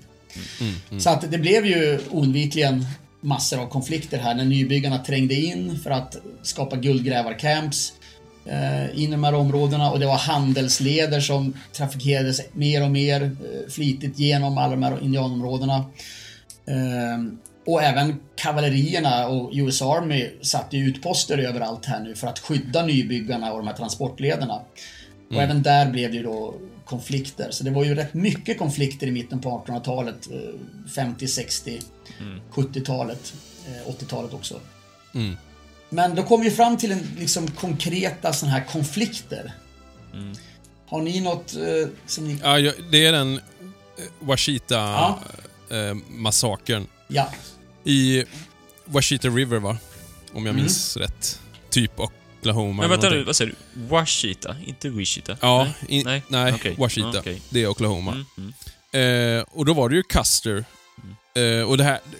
Nu vet jag inte om det här eh, föranledde, eller är det här efter the policy of reservations? Alltså när, Cus, eller när, när Grant blev president, Mm. Då var det väl så att han, han, han var ju en sån som ville ordna med reservat eh, och hoppades på få slut på Mm. eh, krigandet liksom. Det kom ju flera sådana här policy acts. Ja, Eh, precis. När den första misslyckades så, så upprättade de en till. Va, och sådär. Ja. Så att... Eh, jag tror att den här massakern var mitt i det här. Det fanns... det Ja, här, det 68 föregicks av- tror jag, 69 eller Av någonting. sådana här olika överenskommelser och act som, som bröts då från de vita. Och då gjorde då indianerna sina räder för att liksom Ja. hämnas, eller vad man ska säga. Och då startade hela den här um, hämndkonflikten, kan man säga då. Ja, och det här blev ju, för det här är ju en stor alltså slakt egentligen. Castro och hans trupper slaktade ju en hel indianby. 150 Cheyenne-indianer och 800 hästar dödas. Hela byn brändes till grunden. Och det är, man brukar säga att det är USAs första stora se- seger, är det man kallar för indiankrigen sen då. Ha- Hade du ett årtal på det där? 68 tror jag. Mm. För det fanns en massaker innan den här. Som Jaha, var Sand, eh, Sand Creek. Creek-massakern 64. Ja. Och det var ju strax söder om Denver och det var ju, det var ju då efter en sån här fredsförhandling som man hade haft. Eh, och eh, då hade det föregåtts av massa olika konflikter och, och, och eh, ja, räder från indianer också där man så att säga, det, har, det var ju en uppsjö utav brutna löften från de vita helt enkelt. Som för, föregicks av att, att indianerna gjorde räder mot nybyggare och eh, ja, de betedde sig, de liksom massakrerade ju många. Och det var en gång där de hade det var någon, någon eh, jag kommer inte ihåg vilken stam det var här, men de hade i alla fall gett sig på någon nybyggarby och i en, de hade slaktat en familj, en man, en kvinna, barn och styckat dem till och med. Alltså skalperat och styckat dem och, och åkte in i Denver och visar upp de här. Då kan du tänka dig vad det föder för Ja. hat exakt. i den här staden. Så Denver var ju ett fäste för indianhat helt enkelt. Eh, För det var, det var liksom så otroligt mycket konflikter där. Och då drog ju US Army ut för att ja, hämnas på det här. Och just den här Sand Creek var en sån här grej. De hade precis haft ett möte, ett fredsmöte. Där eh, flera stammar hade, hade gått med på att vi håller oss på vår sida, ni får liksom transportera här emellan och si och så. Eh, men eh, då var det då den här armégeneralen som jag inte kommer ihåg vad han hette här. Vid Sand Creek menar du? ja, precis. Shiv- Shivington? Ja, Shivington ja. Han hade då alldeles nyligen då, så att säga, skakat hand med de här. Och när de på väg hem helt enkelt eh, slog läger vid Sand Creek River då, så... eh, Eller ja, Sand Creek. Så överföll han dem på morgonen där. De var helt ovetande och eh, Black Kettle är var en indianhövding i det här, just de här då. Det var väl Cheyenne om jag inte minns fel va? Cheyenne och Arapaho? Ja, precis. Men han var Cheyenne-hövding i alla fall. Och eh, han liksom hissade vit flagg när de kom och amerikanska flaggan och sträckte upp händerna. Nej, nej, för han trodde att det här var bara någon sorts... Han trodde att det kanske är några krigare som har varit ute och gjort någon räd på natten och nu ska de liksom bara markera här. Men eh, Chevington där, han hade ju en plan. Han, det var ju bara dimridå att sluta fredsavtal. Han skulle ju liksom, han var ju en sån som skulle utrota indianerna. Så han, han mejade ju ner alla. Och det visade sig att det var nästan, det var nästan uteslutande barn och kvinnor Ja. i det här lägret. Det var ett fåtal män. Just det. Eh, och det var ju alltså, de... eh, 150-160 stycken eller någonting va? Ja, och de... Någonstans. De det står så här, de dödade, skalperade och styckade indianerna, för det hade de gjort någon gång tidigare. Ja. Och eh, det var alltså mycket, många barn. En, gång- de till och med skar upp magen på en havande indiankvinna och drog ut fostret och la den bredvid där. Det var alltså ren slakt och massaker. Eh, och sen så åkte de in i, i, i Denver och fick hurrarop och menade att vi har nu eh, dödat en krigarstam här och eh, nu har vi skyddat er från nybyggarna. Sen började de forska i det där och insåg att det här var fel. Så det här spreds ju egentligen i hela USA då. Även i öster till politikerna där att det här var ju ett misstag. Det här var, de föraktade ju det här angreppet till slut.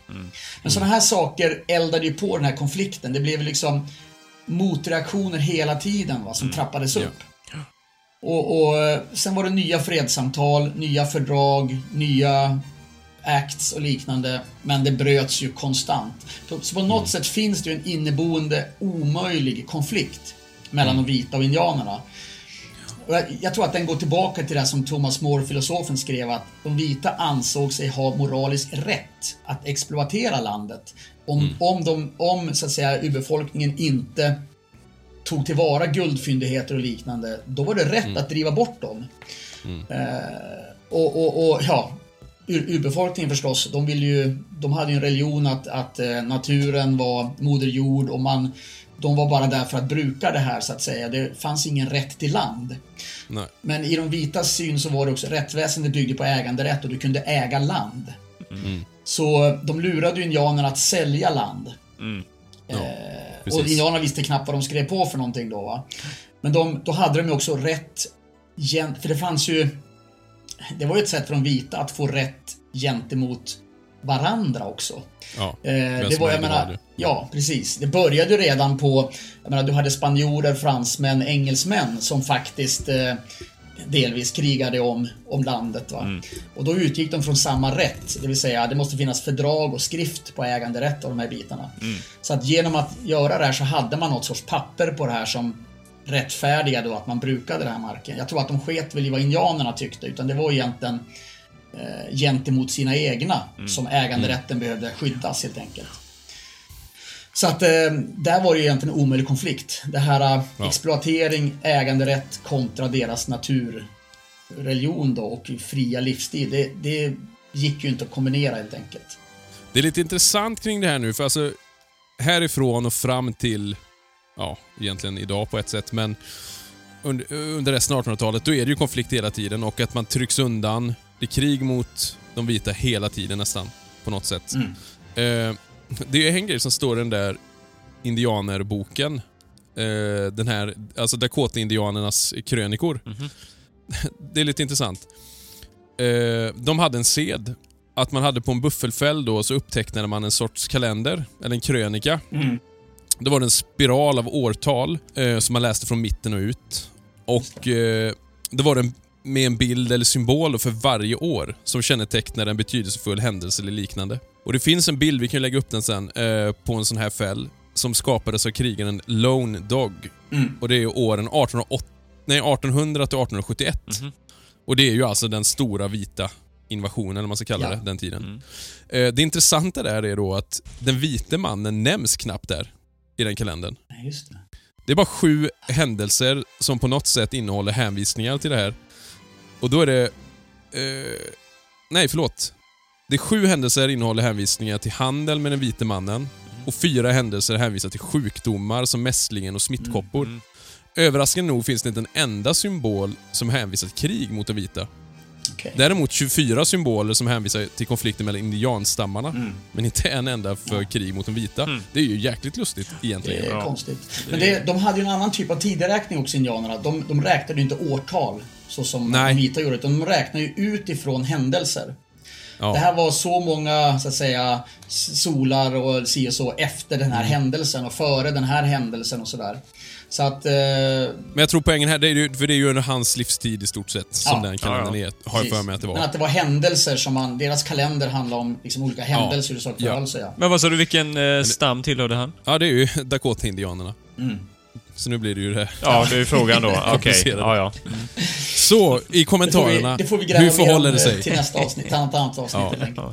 Så Men bara kort för att slutföra det där med Sand Creek. Det som var Mm. intressant, det kommer lite senare också. Han, Black Kettle var ju en person som dyker upp lite då och då i, i de här sammanhangen. Han var ju då hövding då.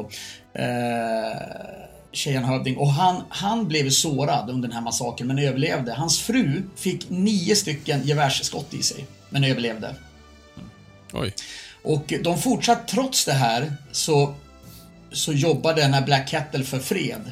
Och var med i fle, flera fredsförhandlingar efter det här eh, på liksom högsta nivå då och proklamerade för fred. Det intressanta var att Custer anföll ytterligare en gång några år senare samma stam.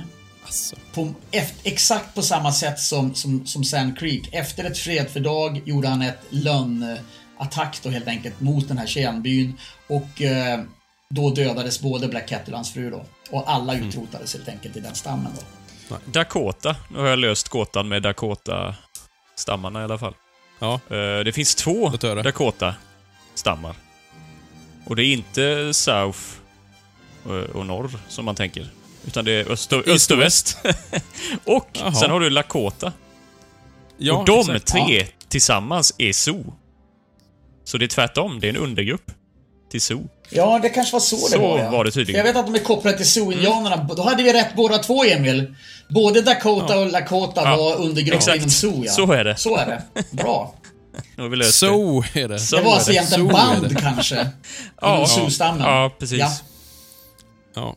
Det är det som gör det finns så otroligt mycket namn. Ja. Och en del är då stamnamn, en del är då bandnamn. Det är jättesvårt att hålla isär det där, känner jag. Ja.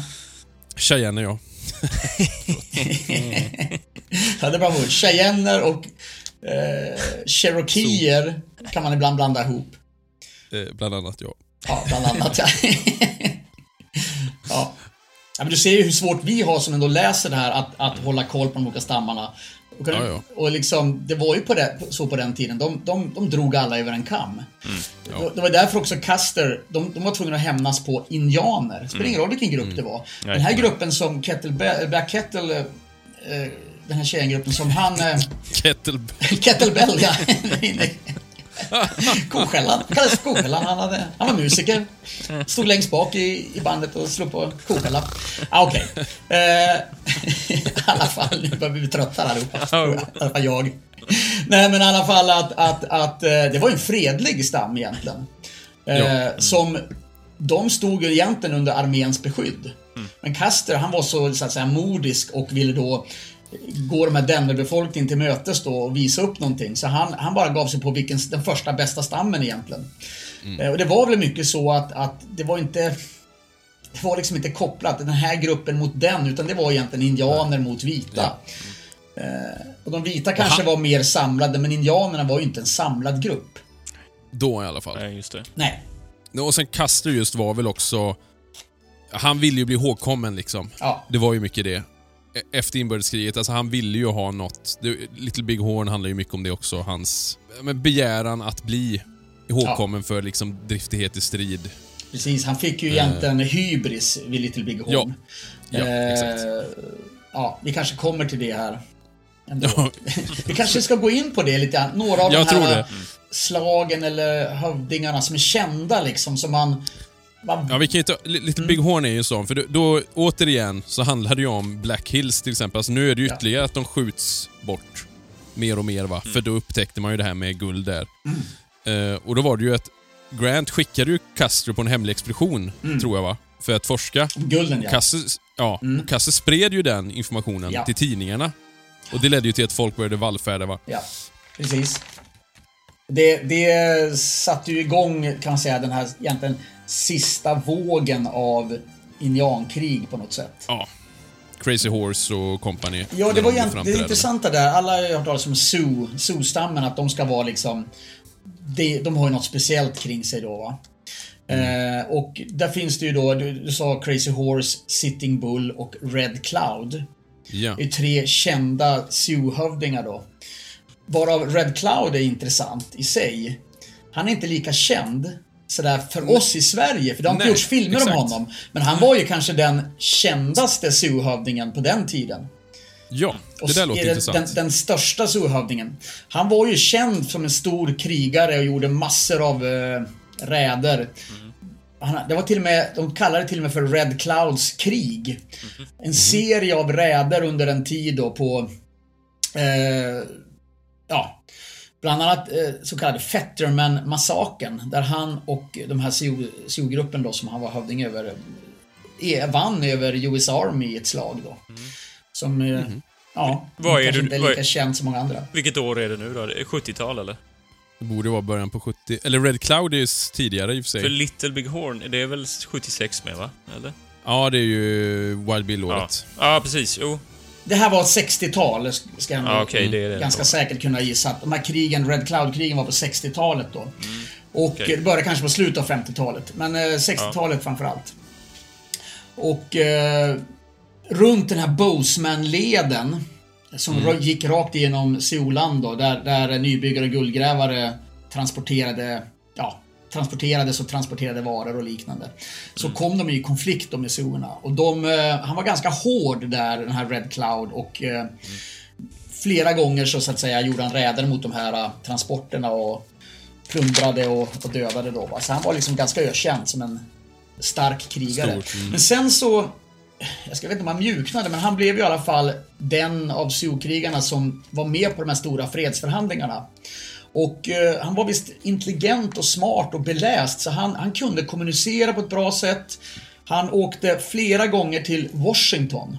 Och New York faktiskt. Han höll till och med ett jättekänt tal i New York. Oj. Där han förklarade indianernas situation och fick stående ovationer av de vita. Intressant. Så han, han, han gjorde rätt mycket för att ändå indianernas... Diplomatin ja, för, ja, för diplomatin helt enkelt då va.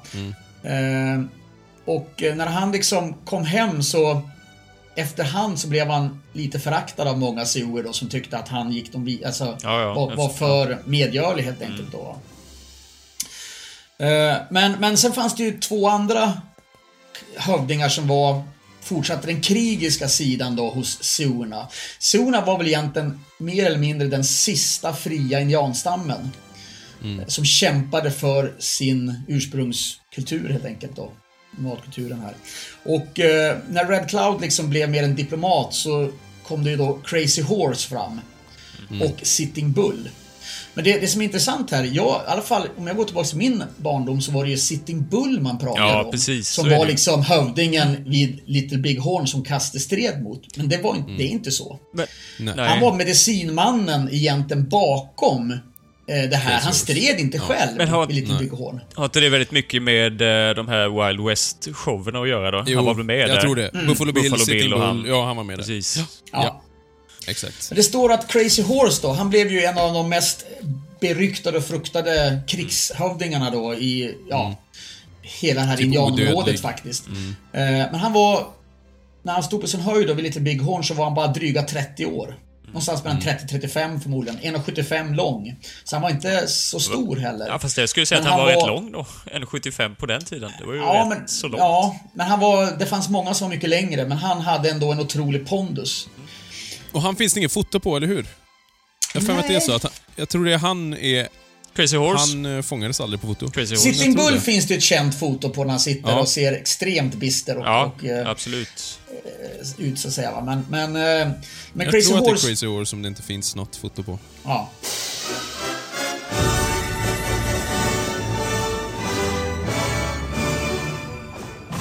Det är lugnt och tyst här ikväll.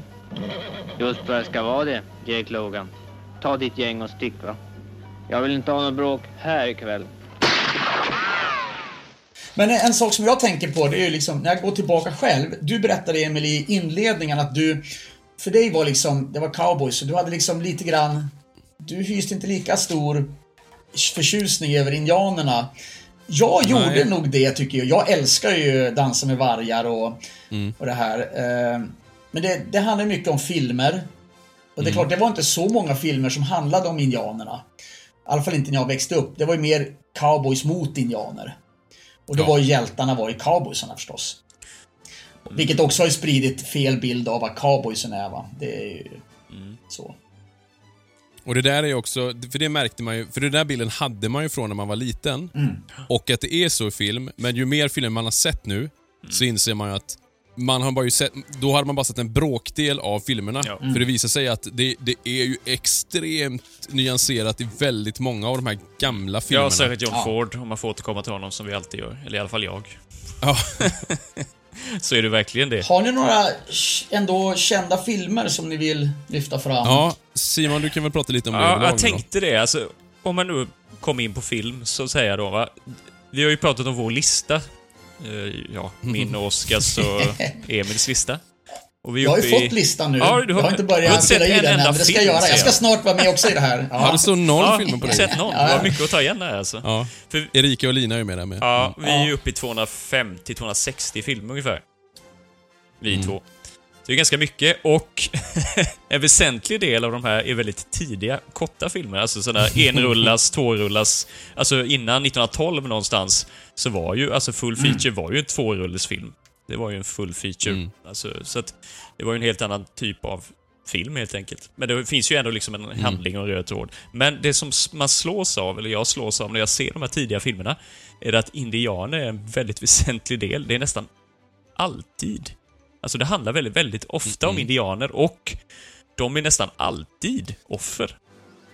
Ja, Nästan de alltid i de här tidiga offer, filmerna. Det vilket är väldigt intressant, tycker jag, för det är ju absolut inte den bild man har. Eh, Även om, som sagt, vissa klassiska filmer som John Fords filmer är nog ganska nyanserade. Visst, inte alltid, men definitivt så skildrar han nästan alltid indianerna med en viss värdighet. De är liksom aldrig Ja. även när de är antagonisterna, så att säga, så är de ändå... De har en viss värdighet alltid. Och det är nästan alltid så att de vita är ju skurkarna, eller någon utav de vita då. ja, ligger bakom Ja, på något sätt. Dels dessutom. så är det ju de här eh, eh, Yellow Ribbon. Men det kan man väl ändå säga Ja, ja. är eh, ganska nära sanningen? Ja, absolut. Jo, men absolut. poäng, poängen är ju att man... Eh, poängen är ju att, att bilden av detta är ju tvärtom. Man hör ju många som helst som säger att ah, indianerna är alltid liksom eh, barbarer i filmerna och de är skurkarna. Ja, ja. Det, jag skulle säga att min uppfattning är ju att det är helt tvärtom. Mm, okej. Faktiskt. Att det är, det är en bråkdel av de filmer jag har sett, Mm.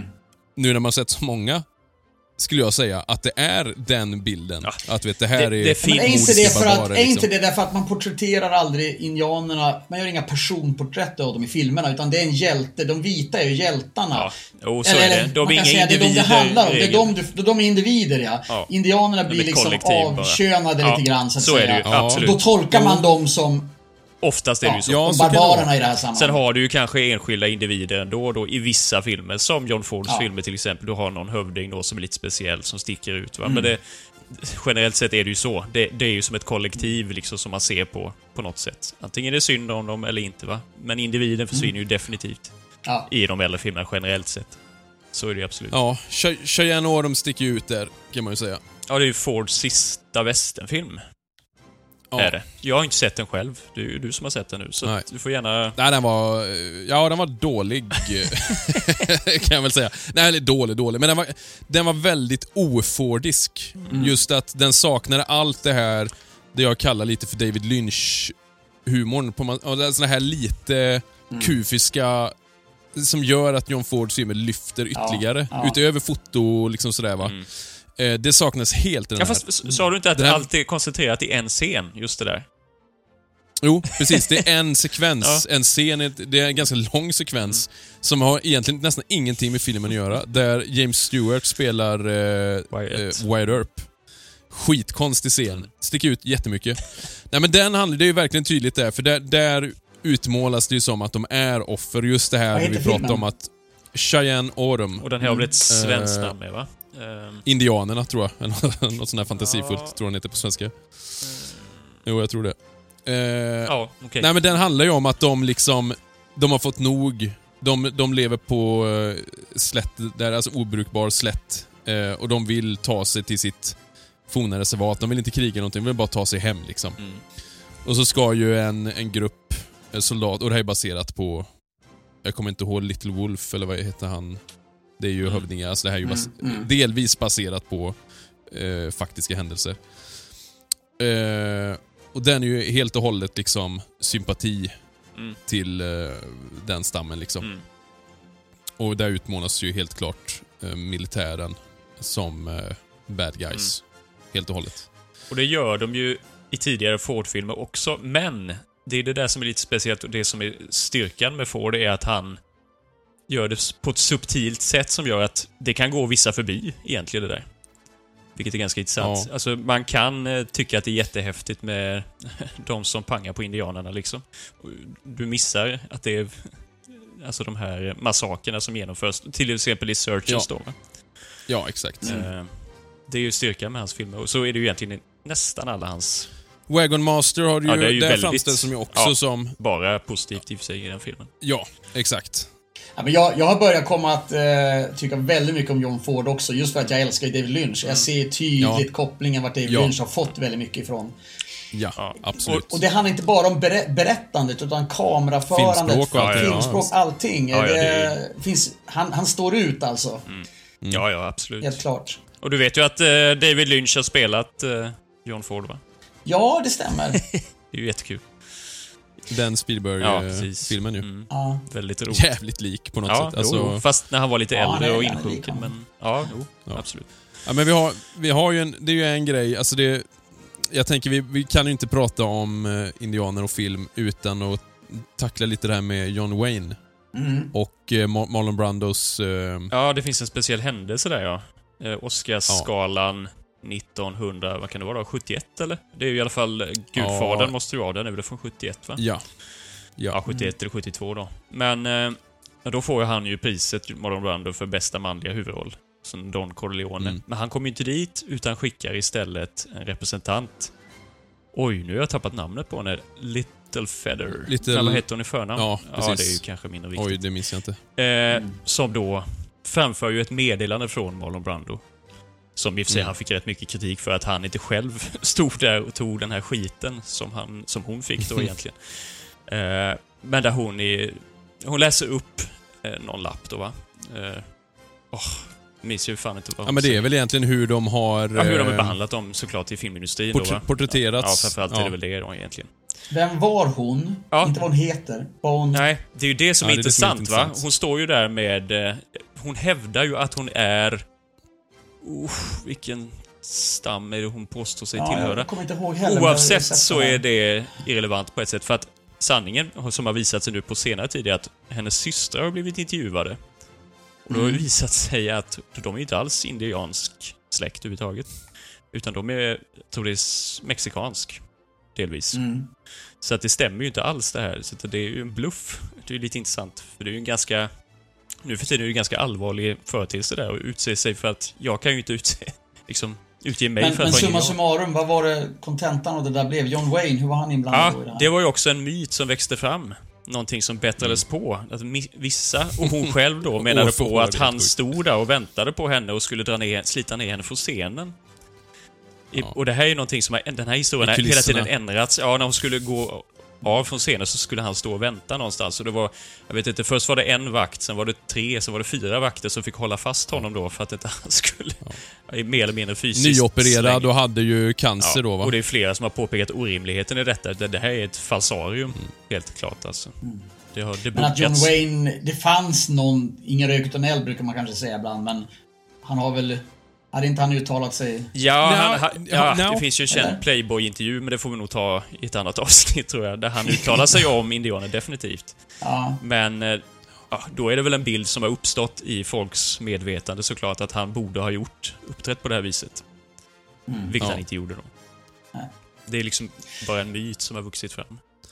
Vilket är... Men det, själva den här sekvensen är ju en sån känd grej som många tar till. ja. Mm. Och svärtan i, alltså det, det blir, det, är- det är återigen det här med att man man köper en sanning utan att ja för, för ett ögonblick ens kolla vad som ligger bakom. Ja, men det är ju Eh, klassiskt för Men det finns samtiden. egentligen ingen, ingen rök bakom den här eld, eller ingen eld bakom den här röken.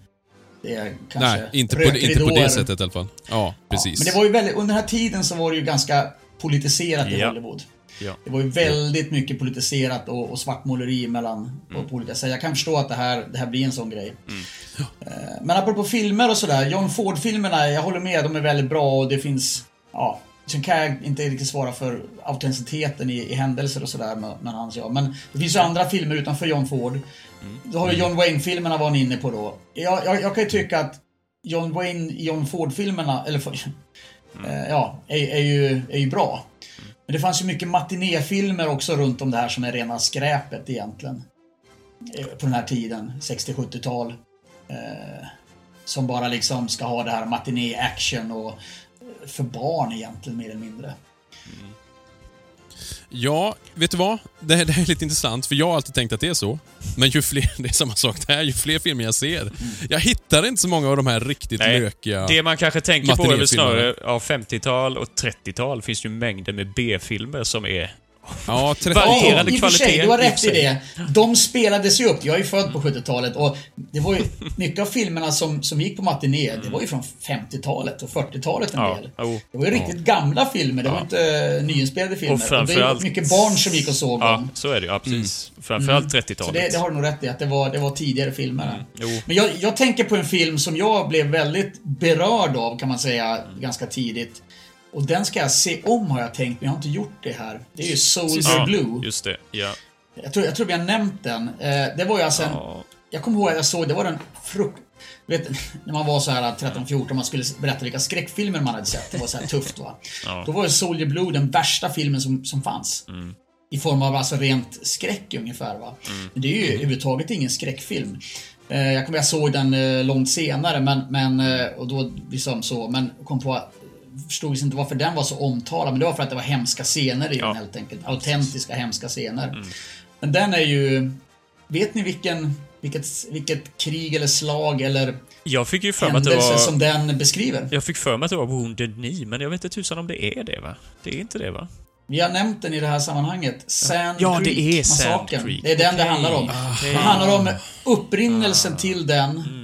Och den massakern helt enkelt. Det börjar ju... Ja, börja, börja. Det går inte att hitta en start på det här men Nej. det var ju eh, hämndaktioner från båda hållen.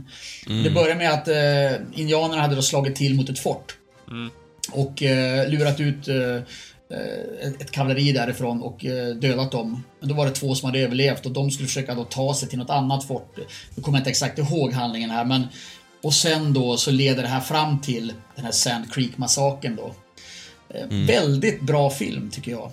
Nu, nu som Donald sagt, det var säkert Pleasence, 20 vad kul. år sedan jag såg den. Eh, Men ja, precis. Bra skådespelare också. Men jag kommer ihåg att jag, jag blev berörd av den då. Så den ska jag vilja se om faktiskt. Men sen har vi till exempel Dansar med vargar. Så om man pratar Ja. om ta indianperspektivet, ett kulturellt perspektiv, måla på personporträtt och liknande. Ja, ja, så ju- tycker jag den är bra. Jag gillar den alltså. Jo men det är det nog. Det är bara att jag tyckte den var tråkig som liten, minns jag. Den är lång. Jag har inte, Jag, jag har inte eh, sett den så nej, mycket som jag vuxen. tyckte den var jättebra när jag var liten. Alltså när den kom. Men, men tvärtom nu när jag försökt se om den för, inte så länge sedan, ett par år sedan kanske, så orkade inte jag se igenom hela filmen alltså. Men jag, jag måste se om den igen. Det, Ja, det var ju Ja, länge jag, sedan jag, jag såg den gillar också. ju Kevin Costner ändå, så Ja, jag tänkte vi ska se den snart. Det får vi göra. Jag försökte Absolut. plöja flera indianfilmer här nu. Jag, jag såg ju även en film som jag faktiskt nästan har missat att den fanns. Geronimo. Ja, just det. Från 90-talet. Med alltså... Ja, det, Ja. Den har helt gått förbi min radar. ja, jag. Ja men vet ni, har ni koll på vilka som är med i den? Det nämnde jag ju för dig Simon, men... Jaha, det, okej, det var därför jag kom ihåg det då. För att det var du som... Alltså, Gene Hackman, Ja. Robert Duvall, Matt Damon. Just det, han var. Eh, och han i eh, Lost Boys. Kiefer Sutherland. Stor, nej, storebrorsan som blir typ vampyr. Mm. Tror, jag tror det är han som är huvudrollen. Alltså inte... Sutherland. Nej, nej för fan. Det är ju två bröder som Ja, är... ja, ja. Eh, huvudrollen. Ja, Den ja, ja, ju- ja, de är bröder men de är ju inte samma... Han är ju indiansk härkomst tror jag och, och så har du den andra som är... Är de två? Ja, den ena är ju han... Ja men för Ja, fan, vad ja, heter de här två 80-talspojkarna Jag som har samma De förnamn? Du menar. Corey, Corey, Corey Haim och Corey Feldman är ju med. Ja, just det. Corey Haim är ju lillebrorsan Ja. och så är det storebrorsan där. Det är ju han som Mm. är, ah, skitsamma. I alla fall, den var, den var ändå helt okej. Den finns på Netflix just nu. Ett tips. Mm. Men Okej. Geronimo, vi får se vem som är först att sätta upp den på vår filmlista då. Ja men jag såg den ju. Ja, du, du såg den? Ja, okej. Ja, ja, jag, jag sa ju det. Men jag är nog först att sätta upp den, även om jag inte sett den. Ja, jag har den satt upp. Nej.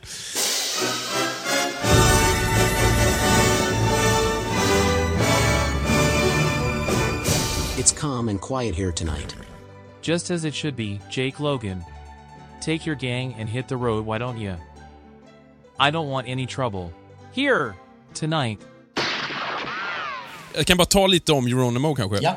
han föddes ju då som... För den här filmen handlar ju mycket om hans eh, kapitulation kan man säga. Han föddes som Kodja. Han var alltså Shirikawa apakisk eh, shaman och ledare. Och tillhörde då det som kallas Bedonkohe-apackerna. Han stred mot, det är ju amerikansk och mexikansk militär. Mm. Framförallt då. Eh, från åren 1850 till 1886. Så i stort sett hela hans liv liksom. Främst då runt till exempel Sonora i Mexiko och de sydvästra delarna av New Mexico och Arizona. Och den konflikten, han hade ju liksom en högst personlig konflikt med eh, de här staterna. Och det grundade sig delvis i att amerikansk, eller, a, a, amerikanerna beslagtog ju apachernas land. Och sen efter slutet på det mexikanska eh, kriget, någonstans runt 48, så ska de ha mördat hans familj. Just det. Flera barn och Ehm, fru. ja, precis. Ja. Men det var nog i och för sig mexikanska soldater som mördade dem. Men det var ju en väldigt stark liksom, drivkraft Ja, i hans eh, krigsföring. Han var extremt brutal då. Det var väl så det var med mycket av de här sakerna. Det blev ju hämndaktioner Ja. för att... Ja. Ja, jag förstår det helt och Ja, ja, hållet. klart alltså, jag kan väldigt... Ja, ja. eh, Jag hade varit likadan. Och från 76 till 86, då kapitulerade alltså Geronimo tre gånger till armén Mm. och sen flydde han av olika anledningar. Eh, eller accepterade inte liksom deras... Nu blev det som Vader, han eh, förändrade dealen hela tiden va? Eller militären. Mm. Eh, men till slut då så accepterade han att apacherna blev förvisade till liv i reservaten. Mm. Eh, och hans slutliga kapitulation då var till löjtnant Charles Bear Gatewood. Och han är ju då en av huvudrollerna i eh, filmen Geronimo. Okej. Så det handlar ju om Gatewood och sen Matt Damons karaktär då som är en... Men den- den utspelar Eh, sig på under- slutet då? Det är inte liksom hela hans uppväxt? och... Nej. Nej, nej, nej. Det, det, det är från andra till tredje kapitulationen. Ja, okej. Eh, och han dog som krigsfånge i eh, Fort Sill-sjukhuset 1909. Ja, precis. Han dog Då var han 79 år gammal. Och han begravdes bland släktingar och andra Apache-krigsfångar på det här. eh, Det finns ett Indian Agency Cemetery där då. Han var ju alltså ingen hövding, eh, vilket många tror, utan han var ju just en shaman då. Men han ansågs ju vara en enormt stor ledare vad det gäller just räder och krigsföring. Då. Sen så ska han ha skrivit en eh, biografi, eller jag vet inte om han skrev den själv, men det, det finns en biografi. Författad Ja, av det. honom. Det hade varit väldigt intressant att läsa den egentligen. Ja. Ehm, ja, ja. Ett avsnitt i sig. Ja. Det finns ju jättemycket sådana intressanta personporträtt från sådana här hövdingar. Jag tror Geronimo är ju en sån. Just att de Mm. har levt så långt liv, varit med om så Ja. mycket. Ja, ja, Hela visst. deras liv kan berätta en så lång historia. Det är som Virgil Earp va. Följer man Ja, ja, hans visst. liv, då förstår man väldigt mycket av amerikansk historia. Ja, ja. Absolut. Ja, ja visst. Så är det väl här talar också väldigt tror jag. mycket. Ja. Koana pa Parker bara, har någon hört talas om honom? Ja, du nämnde honom förut. ja, ja, du menar Comanchernas ledare? Var det han? Nej. Comanna, Jo. ja. Väldigt intressant. Ja, det var väldigt intressant. Jag har läst en hel, om, hel del om här också i den här boken. För han, eh, han fattade ju rätt relativt tidigt ändå att eh, det bästa var att anpassa sig Ja. efter förutsättningarna. Så han blev ju liksom... Han började samarbeta efter livet i reservat och han samarbetade med vita ranchägare och blev ju eh, ranchägare själv. Han blev aktieägare i järnvägsbolag som idag då bär hans namn. Eh, han var domare på senare år. Han var grundare till den religiösa rörelsen Native American Church. Han blev också nära vän med Roosevelt och jagade till exempel med honom. En ganska kul sak innan allt det här hände, när han var Mm. ung. Det här ordet kwana, eh, Ja. det, det fick han av sin mamma. Det betyder den väldoftande. De flesta Nej, indian- vet du vad? Nej. Det står det på svenska, men vet du vad han hette på engelska? Nej. Ill odor. Jaha, okej. Så det är ju det. Det, är ju det. det är ju tvärtom. Det är ju det som är så roligt. Okej, jag vet inte vad som är rätt här men ehm, de har Nej, översatt läst det till det. eh, den väldoftande. Det låter ju mer troligt att mamman skulle ha gett honom namnet den väldoftande. Men det Ja. skulle kunna vara motsatsen. Rotting Belly och liknande. Ja, de hade det. kanske inte Ja. humor. För att de flesta indianer bytte sitt barnnamn Ja, ja, när de blev vuxna. Men han, han gjorde det inte för- det. Vet ni varför? Ja, för att han, det var minnet från mamman, att hon gav det till honom. Ja, hon blev också dö- dödad i en räd från de vita, så att säga. Och eh, varför han blev en så le- stark ledare var för att han, han ville hämnas helt enkelt. Ja, okej. Ja. Det ironiska där är att hon var... sin, sin mammas namn. Och blev respekterad. Han blev retad under en lång tid men blev liksom respekterad sen för att han var så brutalt, eh, ja, brutal ledare. Ja. Men sen så ändrade han sig som många andra ledare till att bli diplomat helt enkelt. Det ironiska där också är att hans mamma var ju vit. Mm. Cynthia? Parker. Ja. Hon blir kidnappad som barn. eh, Och växte ju upp då. Men som sagt, vad sa du? Geronimo, vad hette han som... Ja, det, ja, just det. Han hade ju något sånt här roligt namn också. jag tror Gäspar Micke eller något sånt där, tror jag. Han som gäspar mycket. För mig han heter. Jo, the one who yawns. Ja. Ja. Ja. Ja, men det, det finns många sådana spännande hövdingar. En annan kul, bara, väldigt, väldigt kort här när du berättade om, om Geronimo som blev eh, väldigt gammal också. Eh, det var ju den här Sitting Bear. Det var en av de kända hövdingarna hos eh, Kiowarna. Just det. Han, han, han blev tillfångatagen då när han var 70 år. Och eh, under en sån här fångtransport så han var då handfängslad. Så bet, han böjde huvudet under filten när han var fängslad och bet av köttet runt handlederna, eller runt händerna, så att han kunde slita av sig bojorna. Sen hade han en kniv gömd och så gjorde han uppror innan vagnen då och blev skjuten då eh, av alla som var där. Men han lyckades hugga en person i alla fall.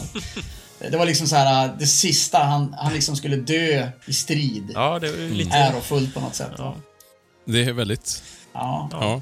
Det är något att sträva Men efter. eh, Sitting Bull, han blev väl också... Han blev väl avrättad, va?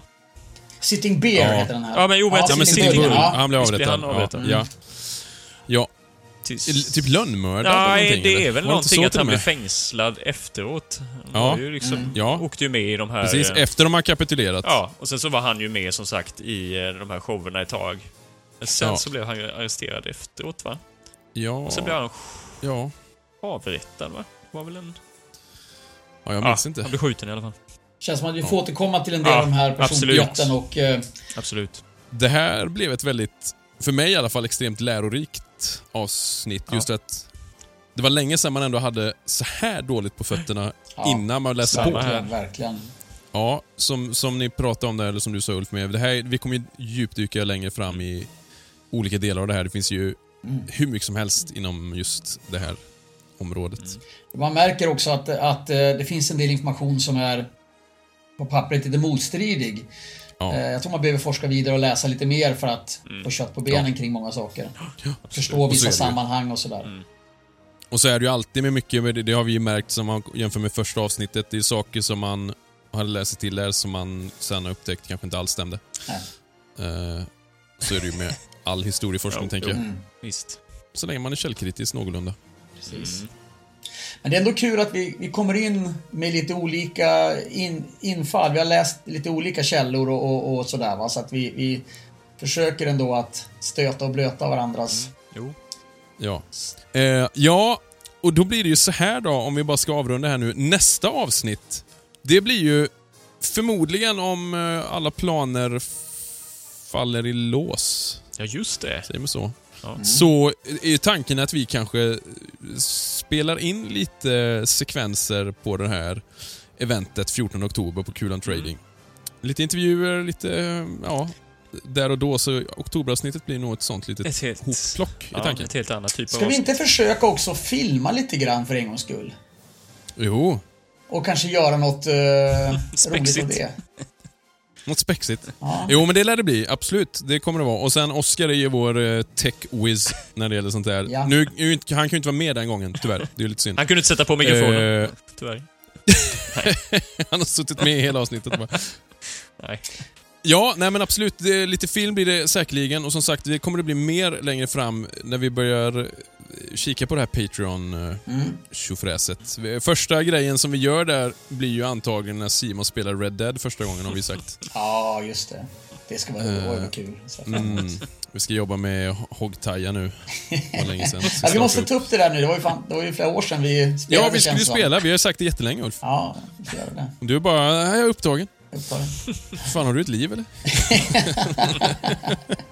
Sitter och Ja. läser böcker här. Tre timmar om dagen. Ja, men hörni ni, eh, det var trevligt. Eh, Verkligen. Mm, det var det verkligen. Och till er som lyssnar här nu då, nu börjar det krypa till höst så småningom. eh, Så nu får man väl börja leta fram sina fårpälsjackor och... eh, Eh, ja, vad heter det? Björnfickor buffelhudar. och allt vad det kan vara. Buffelhudar, ja precis. Och börja förbereda inför nästa säsong. Vårt mål är ju att kunna förlänga säsongen, dock med Silverload hade ju varit trevligt. Verkligen. Eh, ja, då vill vi tacka er som har lyssnat och eh, önska er eh, en fortsatt trevlig månad tills vi hörs igen. Ja, men till er alla till nästa gång så rid lugnt i sadeln och don't drink and horse. Och så slutligen... Yeah! yeah!